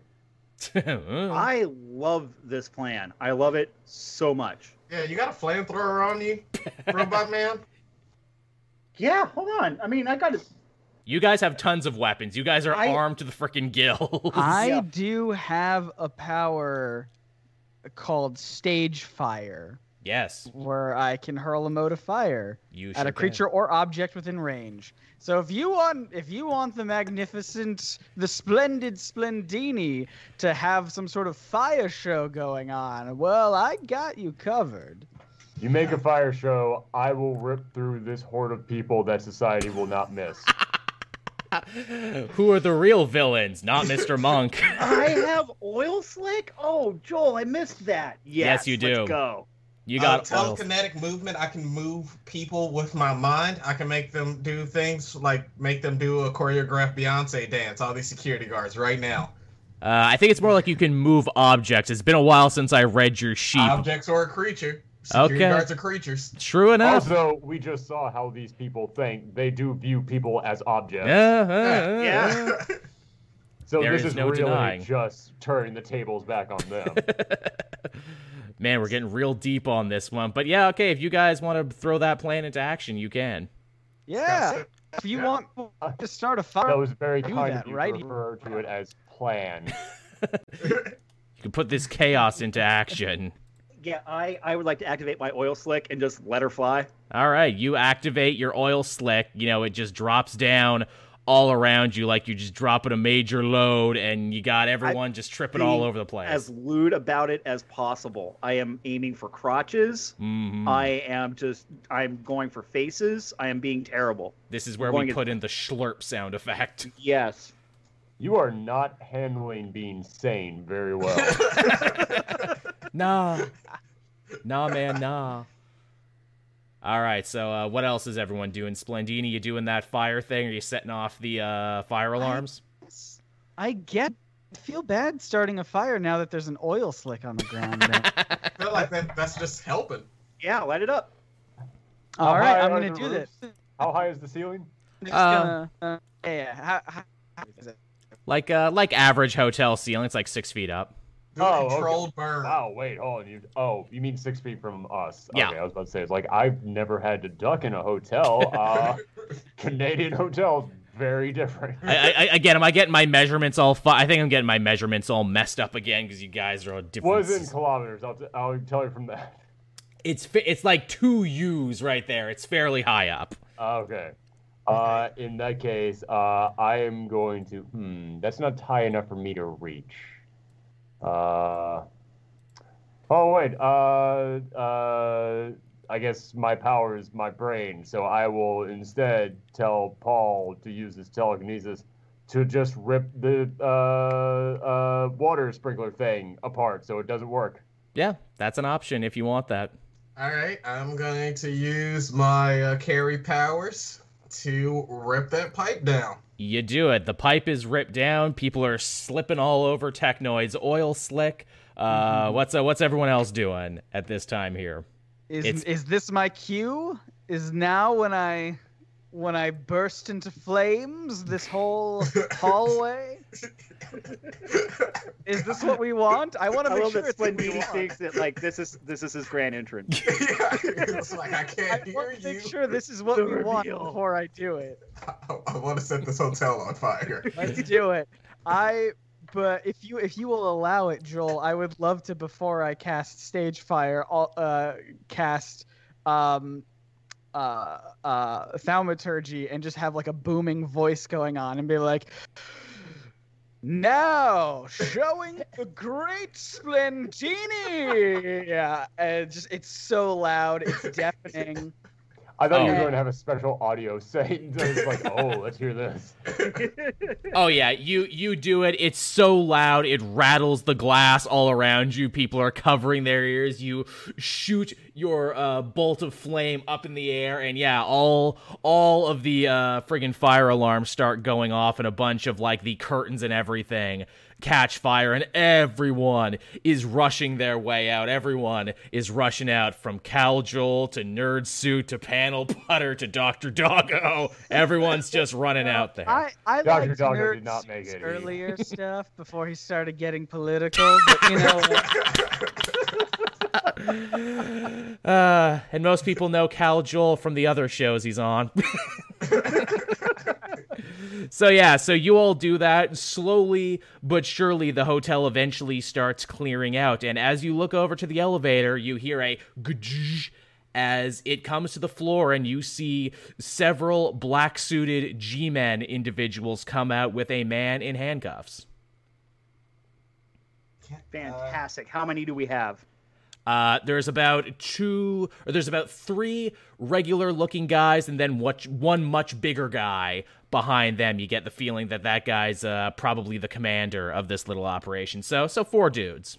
I would like to walk up to them slowly, a la Willy Wonka when they was first when he was first letting the kids into the factory. like just do that, and then I want to stumble, roll, stab one in the throat. Okay, I will say. I thought you were going to say hitting the nuts, but we were both on the same page. You, you know what? I will. I, I will let you do that, and then once you do that, everyone has to roll initiative. So, uh, which one are you going for? Are you going for uh, the big guy? Or are you going for the three regular sized guys? I'm going. I'm going for one of the regular ones because we have a bear. True enough. All right, so uh, so you go for G Man A. Roll uh, roll me an attack. All right, here we go. All right, got me a 16. Okay, that definitely hits him. All right, and then what? So I guess I'll roll a d8 Uh, it'll be my cane. uh yeah, for uh, damage. Oh yeah. All right, got an eight. Okay, just all eight together. Uh, don't you add more stuff to it? Eight, eight plus one. Eight plus one. Okay, so that's nine damage. In fact, you know what? I'm gonna say you take this guy by so much surprise because he was not expecting an old man with a cane to stab him in the neck that morning. Nobody ever does. I'm gonna say that actually does sneak damage, so that's gonna do double that damage. And yeah, you you slash this guy across the throat, and he just bleeds out in the elevator, while everyone else ends up drawing their guns. So uh, yeah, everyone roll me initiative, and uh, I will roll initiative for the bad guys. Well, good guys, whatever. okay, so that's 12 for Technoid, Ten. 10 for Paul, I got a 16. 16 for Splendini. And as always, in last with seven. Again, Ah. the, the, the big bruiser is the slow one. What what can you say? I appreciate the familiarity, though. Yeah, Yeah, it's a common comforting. thread. Yeah. Most definitely. So, uh, all right, uh, Splendini, you're the fastest then, I guess, at 16, so you get to go first. Oh, that's awesome. Um, boy, I want to use some of my cool powers. And you have many. I have so many. You're you're actually a level higher than everyone else because you were on this team longer, and because I wanted to give you the most Yeah. Mysterio ass powers that are both Yes. trickster cleric and illusion wizard. Yes. Um let's see. Well, I've just caused a big fire, so I want to kind of lean into that. And uh I would like to So how many guys you say there were? Uh, there's three guys left, two regular looking G men, and then one much bigger looking G man uh, who looks to be the commander of this operation. Fantastic. I'm just gonna do one of the regular looking ones, um, because as I'm as as I believe it has been established, we do have a bear. Mm. Um, so I say I'm just going to look at one of them and go, "Gentlemen, welcome to the show." And I'm going to use hot sword trick. Mm. Um, I'm going to brandish my uh my little. I think I've got a magic wand, do, but I imagine I am gonna use that to. Does that like cast a, a, a cool sword, or does the wand itself It become can- the sword? it- yeah, it can be whatever you want to be. You can make it look like whatever you want. Yes, I'm gonna take my magic wand and brandish it out, and it morphs into this uh, this cool sword. And I'm just gonna go ahead and uh, attack with it, and uh, it's also gonna take some bonus damage from uh, something. I think, right? You yeah, cause it's, green fire to leap it- from the it- target. it's green flame blade. I just changed the name. gotcha, gotcha, Yeah. gotcha. Perfect. I would love to do that. Go for it. I admire your restraint with your constructs. Mm-hmm. Uh, that's gonna be a 22 to hit. oh yeah, you slash out with great speed and great precision. Ah, fantastic. And then I'm gonna take uh that's a three plus two, that's a five, and then let me see. On a hit, the target suffers a weapon attack, normal effects, and you can cause green fire to leap from the target.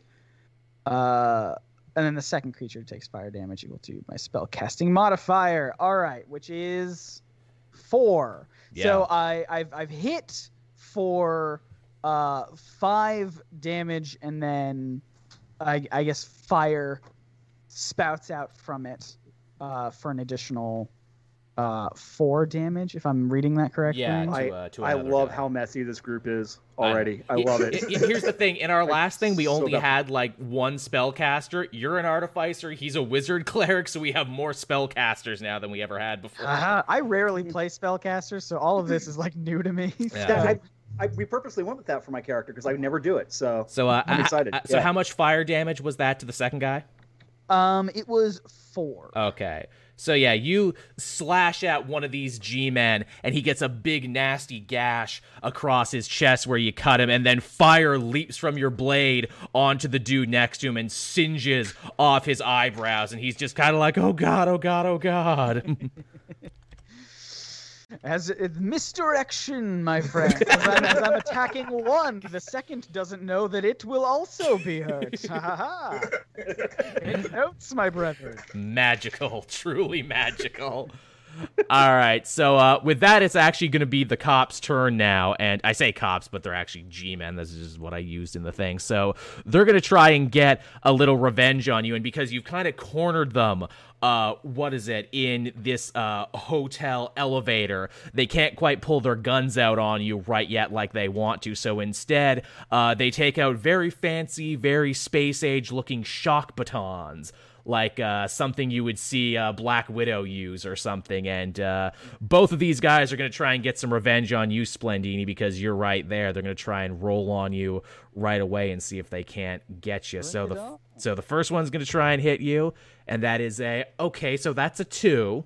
So he swings wildly while trying to hold the gash in his stomach, so he does not get you. No, no, no. Not at all. And uh, then the second guy is going to try and get you, and that's uh, 14. Does that hit you? A 14 does not hit. So splendid Splendini. he he goes too big again because they're all in an elevator and they still got this guy between them.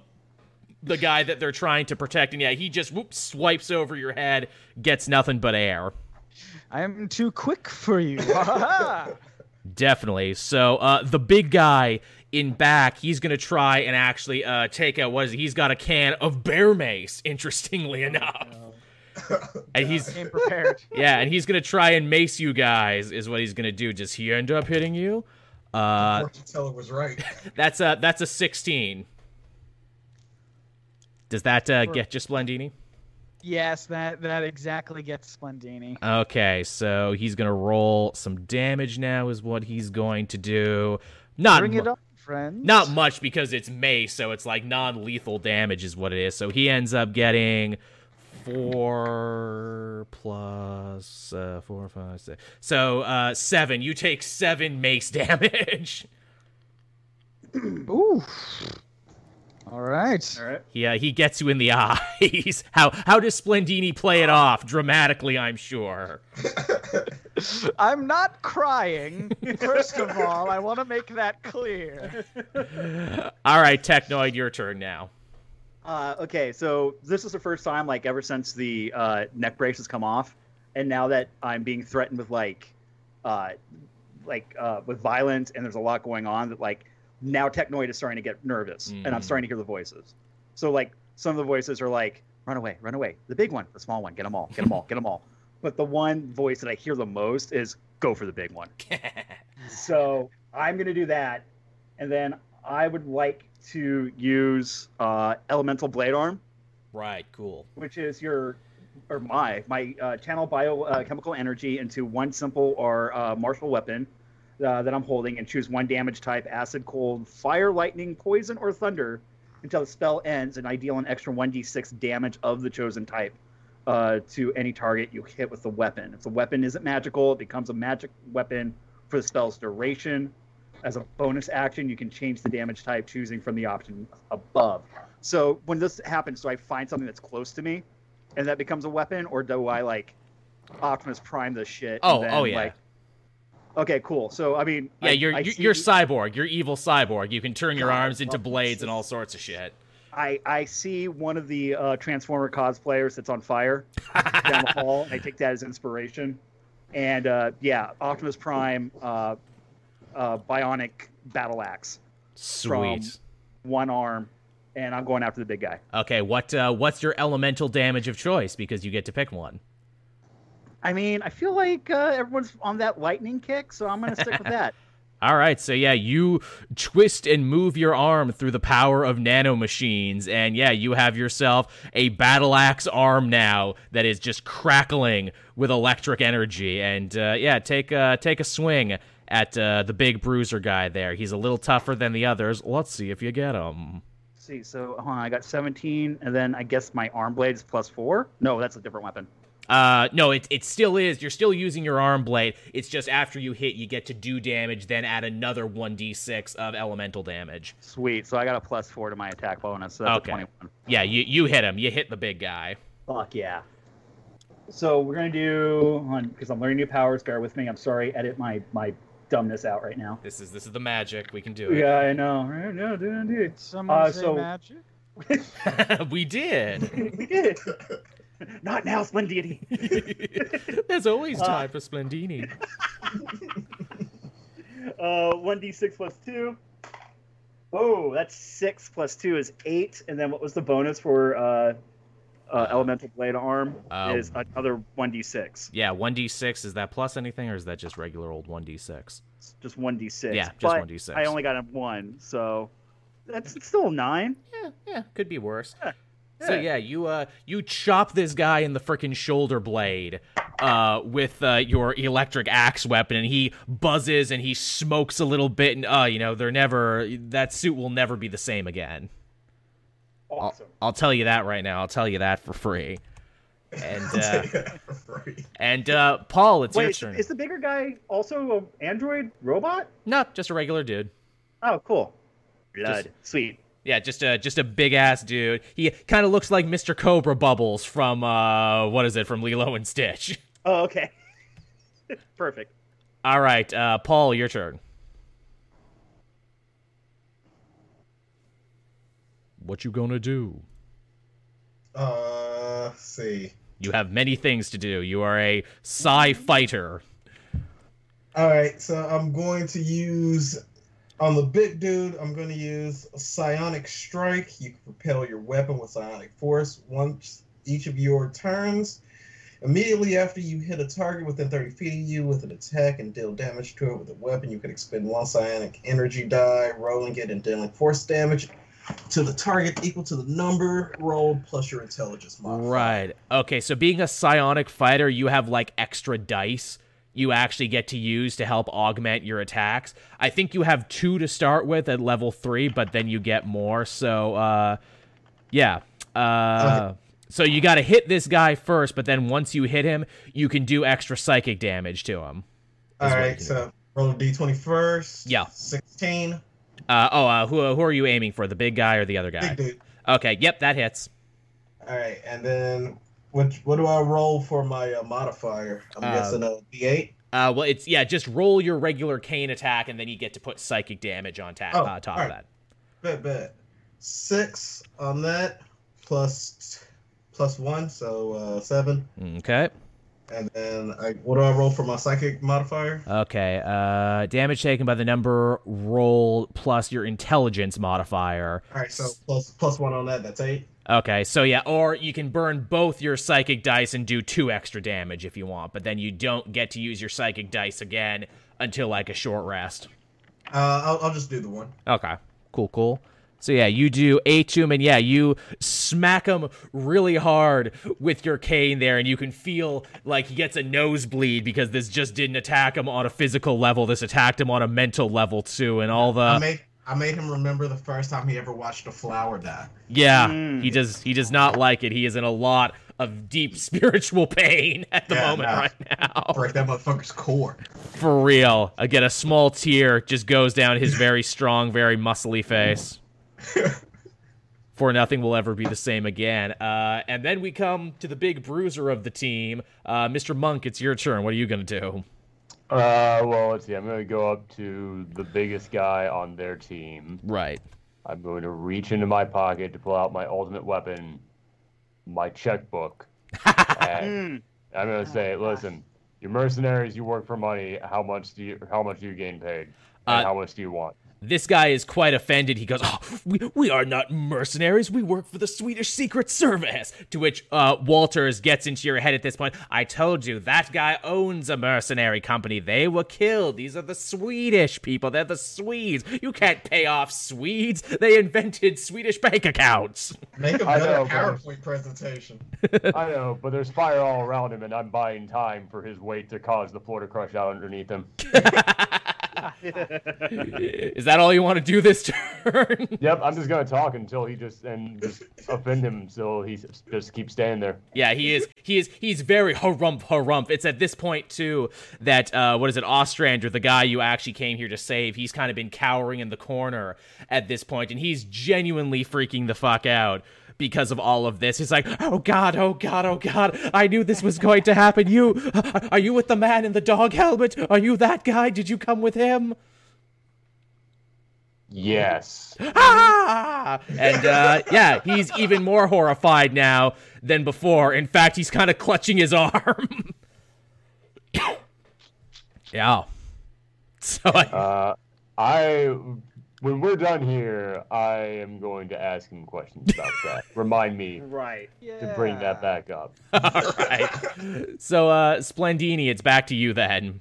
Yes. Uh, how many guys are still standing? Uh, still three. There's the two smaller guys who got considerably more beaten up, and the big guy that you've all kind of been wailing on. All right. I I think I've had enough of the of the, the uh, what you would call like an appetizer fighting the little guys. I want a piece of the big guy. um, I'm gonna pull out a deck of cards and I'm gonna say, "My good sir, pick a card, any card. Is it this one?" And I'm gonna throw. Uh, I'm gonna use razor card trick Mm. And uh, just do three d10 of necrotic damage. Okay, so this is also known in D and D parlances as uh, inflict wounds. Do I need to do anything for this one, or is that just like? Uh... It just says I make a spell, a melee spell attack, so I do need to, to roll to hit. Yes. Um, and then on a hit, we do some damage. But let's see here. So I'm just gonna be like, yes, is this your card? And I get a. Oh, I really hope this this does it. This is a big guy though. I don't know. Uh, an 18 to hit. Uh, yes, that definitely hits him. Yes. The card whizzes through the air, and I'm gonna roll uh three d10 of uh, necrotic damage. Oh, it's a big boy. Well, I'm not doing so good on those first two rolls. that's a little better. Uh, that's that's uh, 12 necrotic damage. Okay, so yeah, your razor sharp cards fly through the air like a twister in this elevator, and he is just cut to shreds. Like again, there's barely anything left of him at the end as he is murdered by flying cards. I never got to find out if that was his card that I picked. it's kind of a it's kind of a bummer. Whackety schmackety splendini. All right then. So with the big guy dead, we just got the two little guys left, and that would make it. Oh, it's the cops' turn now, and uh, they are gonna actually take a turn to move out of the elevator, and they're looking to try and get a little revenge on the horrifying wizard man who just mm. killed their friend. with- Bring it on. with a bunch of razor cards, and they're going to actually pull out their guns this time, and they're going to actually try and shoot you Okay, maybe you, you you don't have to bring it on if you don't want to. with with their light revolvers because this is apparently a freaking 80s cop movie, and people still use revolvers now. Don't don't question it. So mm-hmm, they're going to mm-hmm. try and shoot at you now, and they're going to do okay. That first one is an eight, so that one misses you. Nope. Goes again they're so freaked out they're covered in the blood and entrails of their friend they're still trying to you know keep an eye on ostrander so he doesn't run away the next guy okay that guy gets an 18 so this guy actually came to play and that does hit, yes. and he is going to end up doing seven seven damage to you Ouch. Okay, that one did hurt a little bit. gets Does you anyone else want to take damage? gets you gets you I just right- realized, do we have a healer? no actually uh Hmm. uh technoid can if he gets the stuff for it Yeah. But as I it stands- I have to level up a little bit, guys. But as I it stands I'm- right now, I can Yeah. self heal. I have two levels in cleric, but I don't think I have anything that heals. you have no healing spells. You went pure illusions. That's right. Uh, Paul actually can psychically like uh like minus a hit for someone if he wants because he's a protection fighter. So he can actually step in and help sometimes, but only like once a day. That's like one of his special powers. Yep, everybody gets one. Everybody gets it basically so. And uh, uh, Mr. Monk, if he's uh, berserking because he's a beast pack uh, berserker barbarian, he can get a little health back every time if he bites people. Well, cool. So that's a thing he can do. But he's not raging at the moment. He's actually very calm and cool and collected. Mm-hmm. You would think that somebody turning down his financial offer would have sent him over the edge. Yeah. No, it just means it's time for negotiation. Man, he's learned so much in prison. uh, all No, right. not in prison.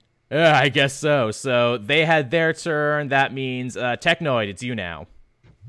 Uh, okay, so we we hacked and slashed uh, big guy. Yeah, right? he's dead. Um, so we were down to two of the uh, the henchies. Yeah, the two goobers in the black suits. All right. Is, is any of them? Is, is there one that hasn't taken any damage yet? Uh, no, they've all taken damage. Uh, one Sweet. looks a little worse than the other, but just by a little bit. Okay, whatever one's closest to me. Okay. And I'm, guys, I got to know. I mean, Aaron got to have the cool fist powers last season. He I've got a Robo Fist. Oh, right. Yes, that's uh, that's your generic attack there, Robo Fist. I like I like like generic Robo Fist attack. Sounds good. Go for And it. And I I mean, one of the voices screams out Robo Fist as I do it. So I like to uh, imagine it's a child's voice. Robo Fist, Robo Fist. Robo Fist. Yeah, the seven-year-old personality really loves this attack. Who am I to Uh, say no? The actual fist like has like an old like VHS recording, like. "Vrr, vrr, vrr." Love it. a, hey, don't worry. Later on, I'll break out Laser Eye. Yo, yeah, you got a Oh. Kano eye. Ooh, this is not gonna good. So that's ten. that does Robo not hit Fist him. is plus four, so that's gonna take Oh. me to fourteen. Okay, actually, that does hit him then. Oh, really? Yeah, Great. scratch what I said. That totally hits him. Ne- never mock the Robo Fist. Um, so one D four plus two. Fist I of have rolled- Roboto. Very. Never rolled. I haven't rolled a D four in so long. Hold. I know, right? So that's three plus two is gonna make it five. Uh, yeah, this guy was already hurting from the elevator fight. So yeah, you reach out your big metallic robot fist and you punch his head off his shoulders. Oh, God. Yes. And now, Robot jobs. yeah, basically, and now the real Rock'em Sock'em robots. And now we're down to one last very, very scared guy. And Paul, it's your turn. Uh, can I, can I talk this young man out of the path he's walking right now? he's seen all of his friends murdered around him. Uh, yeah, if you want to do a persuasion check, I will say you get advantage on any and all persuasion checks, and your charisma is very, very high. Paul is good at talking to people. All right, let's roll a charisma check. Another 16. Okay. Uh, yeah, I'm gonna say he's very, very much thinking about the decisions that's brought him to this moment. I just, I just wanted to protect and serve. I just wanted to see justice be done. Hey, he, hey, hey, that's stupid. Get out of here, brother. he, he drops his gun and he uh, runs out the back through the kitchens. And then I say the bigger they are, the harder they paw. Yeah, That's good. That's good. we don't get fooled again. So yeah, you are sitting there now in a deeply messed up hotel uh, lobby area, and the guy you're supposed to be extracting Ostrander, he is just freaking out in the corner right now and grasping his arm. Yeah, hey, is it still on fire? Uh, it, it seems to have died out during the fight, but it's definitely singed. Okay, cool. That's good to know. Yeah, you're you, you guys are in no uh, particular danger at the moment. Plus, I can make a psychic force field. So, we're, we're good. that is true. Very helpful. That's a shame because I really did picture like just all the chaos happening behind us, and hopefully a couple bystanders got hurt like Yeah. during the Mhm. fight. But So yeah, Yeah, uh, uh, Hopefully. So yeah, Ostrander I- is freaking out in the elevator. It's like, "Ah, why don't you just finish me off already if you're with the man with the helmet? Oh god, oh god, I think I'm having a heart attack. I need my We- pills. Yeah, here's the thing about that. We need to know exactly what you know. Not because we're going to kill you, but because we want to coach you on what you need to actually say when you get released back out there. So let us know everything that you know about the man in the helmet. The man, the man in the helmet, he, he made it sound like he knew me. He killed, he killed all my mercenaries, and then, then he brought me here. This isn't supposed to happen to me. I'm supposed to be protected. Yeah, crazy how that happens, huh? It really says something about our society. Yeah. Uh, knockout. Can I knock him out with my psychic powers? Uh, yeah. Stop. I got a thing I gotta do first. okay. Alright, here's what you need to do. The very first thing is that you have to come clean. The way that you can protect yourself from anything else happening to you is if everybody knows that you know something. So you need to get on the phone with someone at your mercenaries organization and tell them to go public immediately with the information that every single person has been killed that works for you. except obviously for the person you're going to call. And now, if you will excuse me, I have to go off and make a text to someone about something completely unrelated. okay, okay. I mean, I, I mean, I guess, I guess I could do that. I, can I get a phone? And can someone please get me my pills? He's handcuffed right now, and his pills are in his pocket. So does my cyber arm have a cell phone? Uh, Because I, I am a hotspot. uh, it's true. You have a built-in GPS. I mean, there's there's payphones here. Again, if there's revolvers, there's payphones. I get I get him his pills. I take a couple for myself before I hand them over to him. he uh, he seems much more chill now because of it. Oh, good. oh God, you, who, who- who are you for? When do these kick in? I mean, I mean, they help with angina. I, I, I don't know if you want to get down and, and party. Is that like a prog rock band? Sure, why not? Wait, wait, I think I know. Are you, are you with Walters? Walters, Walters, Walters. That, Oh, that's le- that's our boss. legally distinct. Yeah, yes, we are with Walters. Oh, oh boy, do I feel silly now. She, she was my intern. Right out of college, she pitched me this idea about using supervillains as black ops soldiers. I, I thought the whole thing was ridiculous, but boy, boy, do I feel stupid now. Yeah, you should probably value your interns more, man. Yeah, was this like a was this a paid internship or is it an unpaid? Because like there's some ethical issues with like an unpaid internship, and like I'm a bad guy, but I'm not a bad guy. You know what I mean? At this point, at this point, you hear Walters in your earpiece. No, it was not paid. He was an asshole, but I still have to save him. How do you think I feel? One of my Uh, personalities takes over really quickly. I look over at the rest of the crew and I go, "Are we the baddies?" I hope so. At this point, Walters too says, "All right, you went in a little louder than I wanted you to, but the ungrateful fart is safe for now. You need to get out of there double time. There's a boat waiting for you at the marina two blocks from here. Get in it and rendezvous with Bannerman on the water." All right, I started slowly Willy Wonka walking out of the hotel. Which uh, takes me forever. do you do you go out the front or do you go out the back? Well, it would be rude not to go out the front door. Um, I can't believe. excuse me, I can't believe I don't know how to breathe. Um, It happens.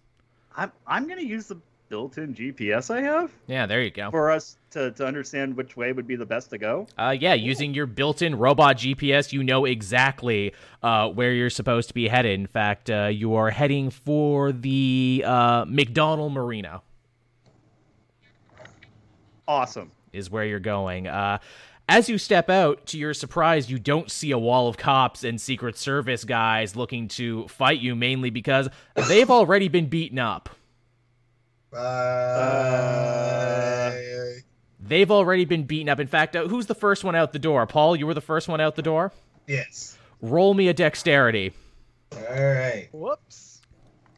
20. 20. Okay, you very deftly, uh, like a man who only has your years of experience could possibly do, you dodge a suppressed sniper bullet as it almost, uh, what is it, takes your head off.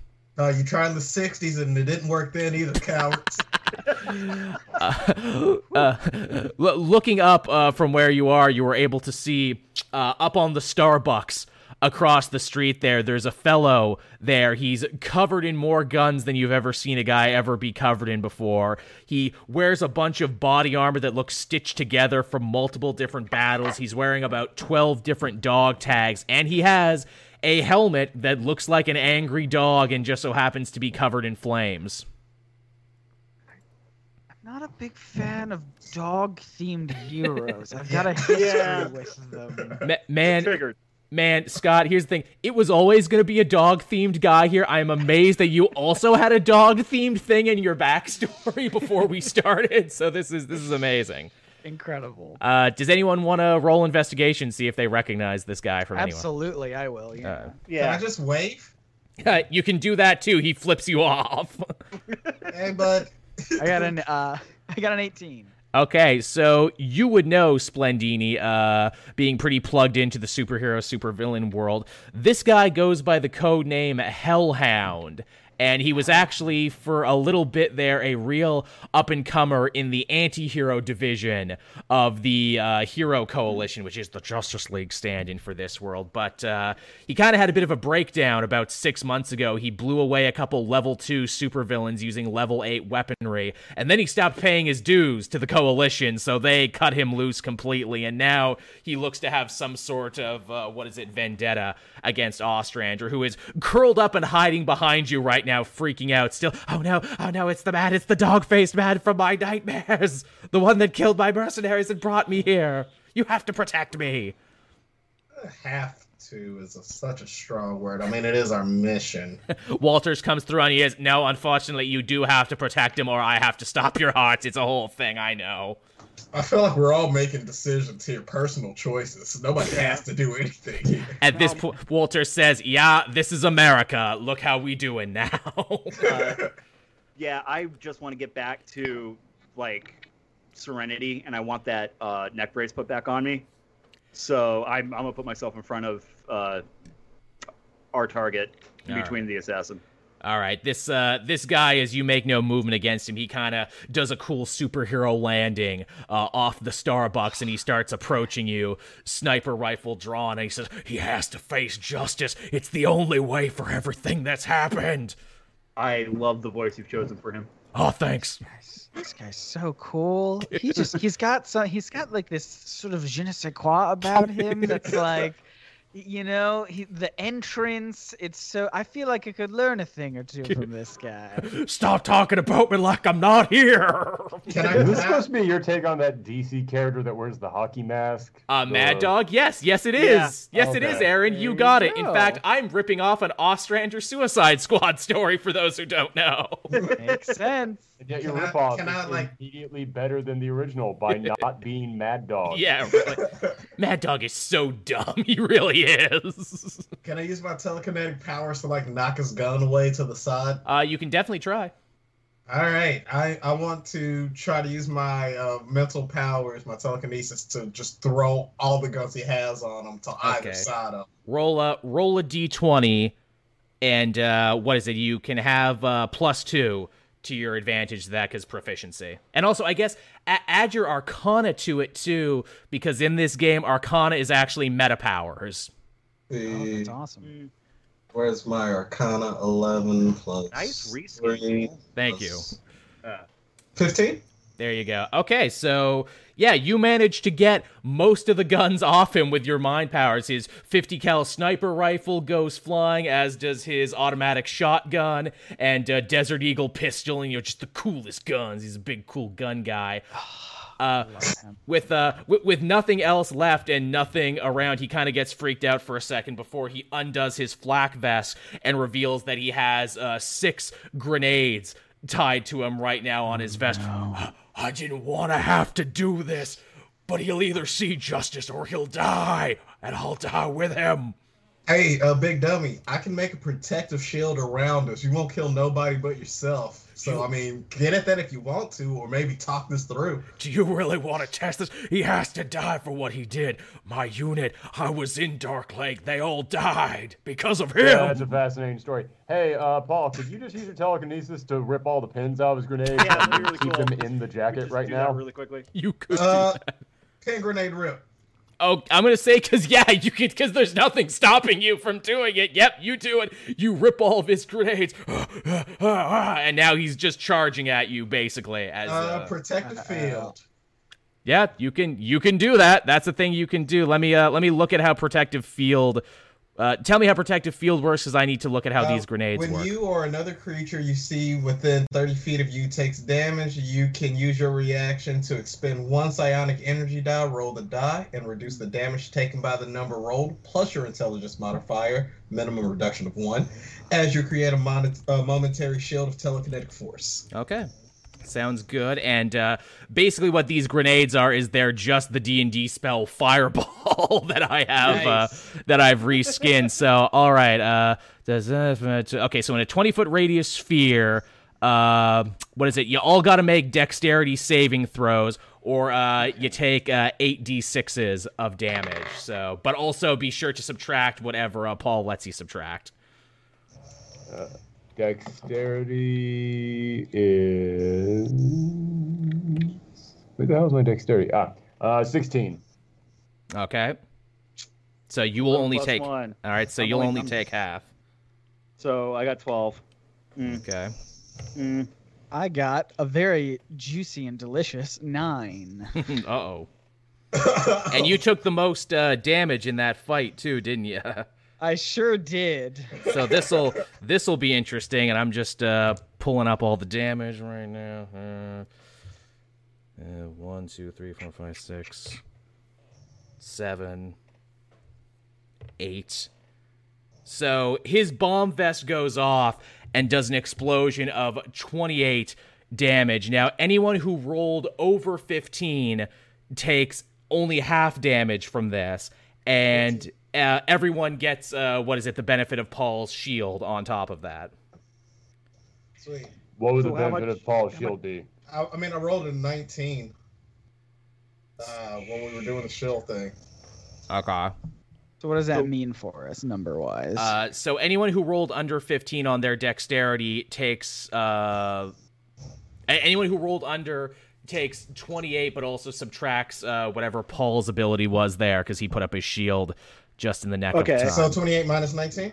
yeah mm-hmm. okay yeah Okay. yeah that makes oh, sense Jesus. All Yeah, right, thank God. Okay. so that absorbs a lot of the hit and also anyone who rolled over 15 you only take 14 subtracted by that so you don't take any damage So we Alright, gained five lives. yes yes that's how it works Okay, well, luckily I didn't take any hits during the attack, yeah during the original battle. 28 would have damn near killed me, but Yeah. now with the protection, I'm only taking nine. even at level so that's going to take me down to 21. All right, so you you guys are rocked and shocked, and you got a little uh, smoke inhalation, everything there. But by and large, you are fine due to the quick thinking of your good friend Paul, who put up a shield and stopped this crazy man from blowing himself up. And uh, yeah, you're standing there now. he didn't Oh, yeah. stop him Yeah. himself up. I mean, I mean, he did it, but it just didn't hurt you as uh, blood and entrails rain from the sky, and a bunch of the cops and Secret Service guys who he beat up are just kind of like, uh, I stick my tongue out like they're snowflakes. oh, you catch a good one. So, what are you going to do now? The marina is about uh, two blocks away. Is there a vehicle nearby we can commandeer? Uh, yes, actually, there looks to be an armored car that was probably going to be taking Ostrander to The Hague to stand trial, and now it's just sitting there with the keys in the Is there, ignition. some, is there something more fuel efficient? Unfortunately, uh, yeah, there's a Tesla. Okay, we'll take I the can armored hack car. both of those. So yeah, great. yeah, I guess you could, couldn't you? Holy shit! We'll take the armored car. It's fine. I want to get there in one piece. You, I'm not fitting in a Tesla. you guys are so powerful. I would have definitely asked uh, your character to, to ride on top, just dig claws into, to just surf it. Riding with the top down. it's two blocks away. I would just have walked. All right. So, uh, yeah, you uh, managed to make your way to the McDonald uh, Marina, and because it's a convention weekend, it's open and clear, and uh, you see a cherry red speedboat that uh, it's the only one moored up there at the moment. So you assume that, yeah, that's probably the one Walters was talking about. Can I do a quick investigation before we head over to that thing? I want to make sure there's no more snipers or like. Sure. I mean, th- th- I've seen enough Bond films. To know Like, you get never get in the boat. Yeah. So sure, everyone can roll. Uh, I only got ten. Seven. 16, but I also think my investigation's pretty. Yeah, my investigation's six. Oh, damn. Yeah, you're really good at So- this. nice. Yeah. Yeah. I'm well over 20 on that one. Okay, so uh, you hear a lot of interference and a lot of stuff on like the radios and everything. Again, they got a lot of ambulances and fire trucks and news crews all headed down to the convention center. They don't really know what the hell is going on yet because, again, as Waller said, uh, her and secret president and everything are trying to keep this really, really hush hush. So no one really knows what the deal is. They think it might be a terrorist attack or a shooting or something. They're not sure, but uh, no one thinks supervillains yet. And because it's a convention weekend, guys walking around in costumes, no one is giving you a second look. Nice. So, Sweet. Let's uh let's head over to uh the boat. all right, you uh, get in the boat. Who can drive a boat? Uh, I mean, I, I mean, in, in Yeah. real life, I mean, hey, if we want some backstory now, someone says, "Oh yes, my father took me sailing every year. Now's the time for it." Uh, well, I'm a rich crime boss, so I Mm. probably own a couple You, boats. you'd also There look way you go. cooler driving the boat. Naturally, so yeah. Very much so. So I'm Miss- an android. I don't like water. Fair enough. So yeah, Mr. Monk, you get in the driver's seat right there, and yeah, you head on out to open water with uh, Ostrander in tow. And uh, after like an hour or so, you eventually uh, reconnect with Bannerman inside the Osprey, and he throws you down a rope to uh, bring you all up in uh, inside the aircraft. All right, I climb up the rope and I immediately stab Bannerman in the thigh with my sword cane. Oh he, my god. he, he sees Just you taste, baby. he, he Just a sees you motioning for him and he shuts your heart off again and you take five damage. Damn it. Oh, oh, I, I know what you were doing, bro. Maybe you'll get uh, me one day, but you gotta wake up really early to get one over on Bannerman, bro. Oh, you just gave me the keys to defeat, you jackass. Uh, you should wake up really early. you, you are a worthy opponent, Paul, and I await our battle to continue. You may be the smartest person I know. Before this game's over, set my alarm to 5:45 a.m., please. there you go. Okay, so yeah, you uh, you all get into the Osprey and you get ready to head on back to the prison. But uh, before, uh, right after you leave Swedish airspace, though, Walters comes on over your comms one more time, and she says to you, "Gentlemen, you did quite well on your first mission. It was a little chaotic, but you got it done. Unfortunately, though, plans have changed. This one has come right down from Secret President himself. We intercepted." Uh, we intercepted some texts and some communications on uh, Ostrander's side. Apparently, this son of a bitch, despite everything we did, was going to come clean. He was going to sign a plea deal and everything. We had the papers in his hotel room and everything. I said we couldn't kill him in foreign soil, that that would be iffy. But uh, now that we're back in American soil, well, anything can happen. You you do you, Paul. Paul, Paul stabs this guy immediately. There you you stab this frail old war profiteer and he dies basically instantly. Boom. Paul stab. good. Good Oh, Paul. Ah, look you, who's the teacher's pet now. you, you you wanted ESPN Paul, you just got ESPN Paul. Dun-dun-dun, dun-dun-dun. So there you go. We we close credits there on the first mission of the Deadbeats in the first session of Capes and Crooks. Yeah. Incredible. Good Well done, job Everyone everyone. did it. Thank you. This was a lot of fun, everyone. Again, be sure to like, comment, favorite, do all that social media jazz. Tell us what you like so we can do more of it. Be sure to check out everyone's social media pages as well. They're all hardworking individuals like me, and I'm sure they have projects and stuff that they want you to see. Sure. yeah. Yeah. Okay. Yeah. Yeah. Yeah. yeah. A lot of, irons in the uh yeah. In the I'm oven. thinking, I- I'm thinking I might start a YouTube channel. Yeah, That really. That might be fun. Seems to be popular. things and a lot of pies. Cooking up a lot of pies right now. I'm addicted to Twitter. Who isn't? Stuff going on, engagements. Oh, yeah. and on that note, everyone, we'll see you next time for the next adventure, everybody. Bye bye. Bye bye.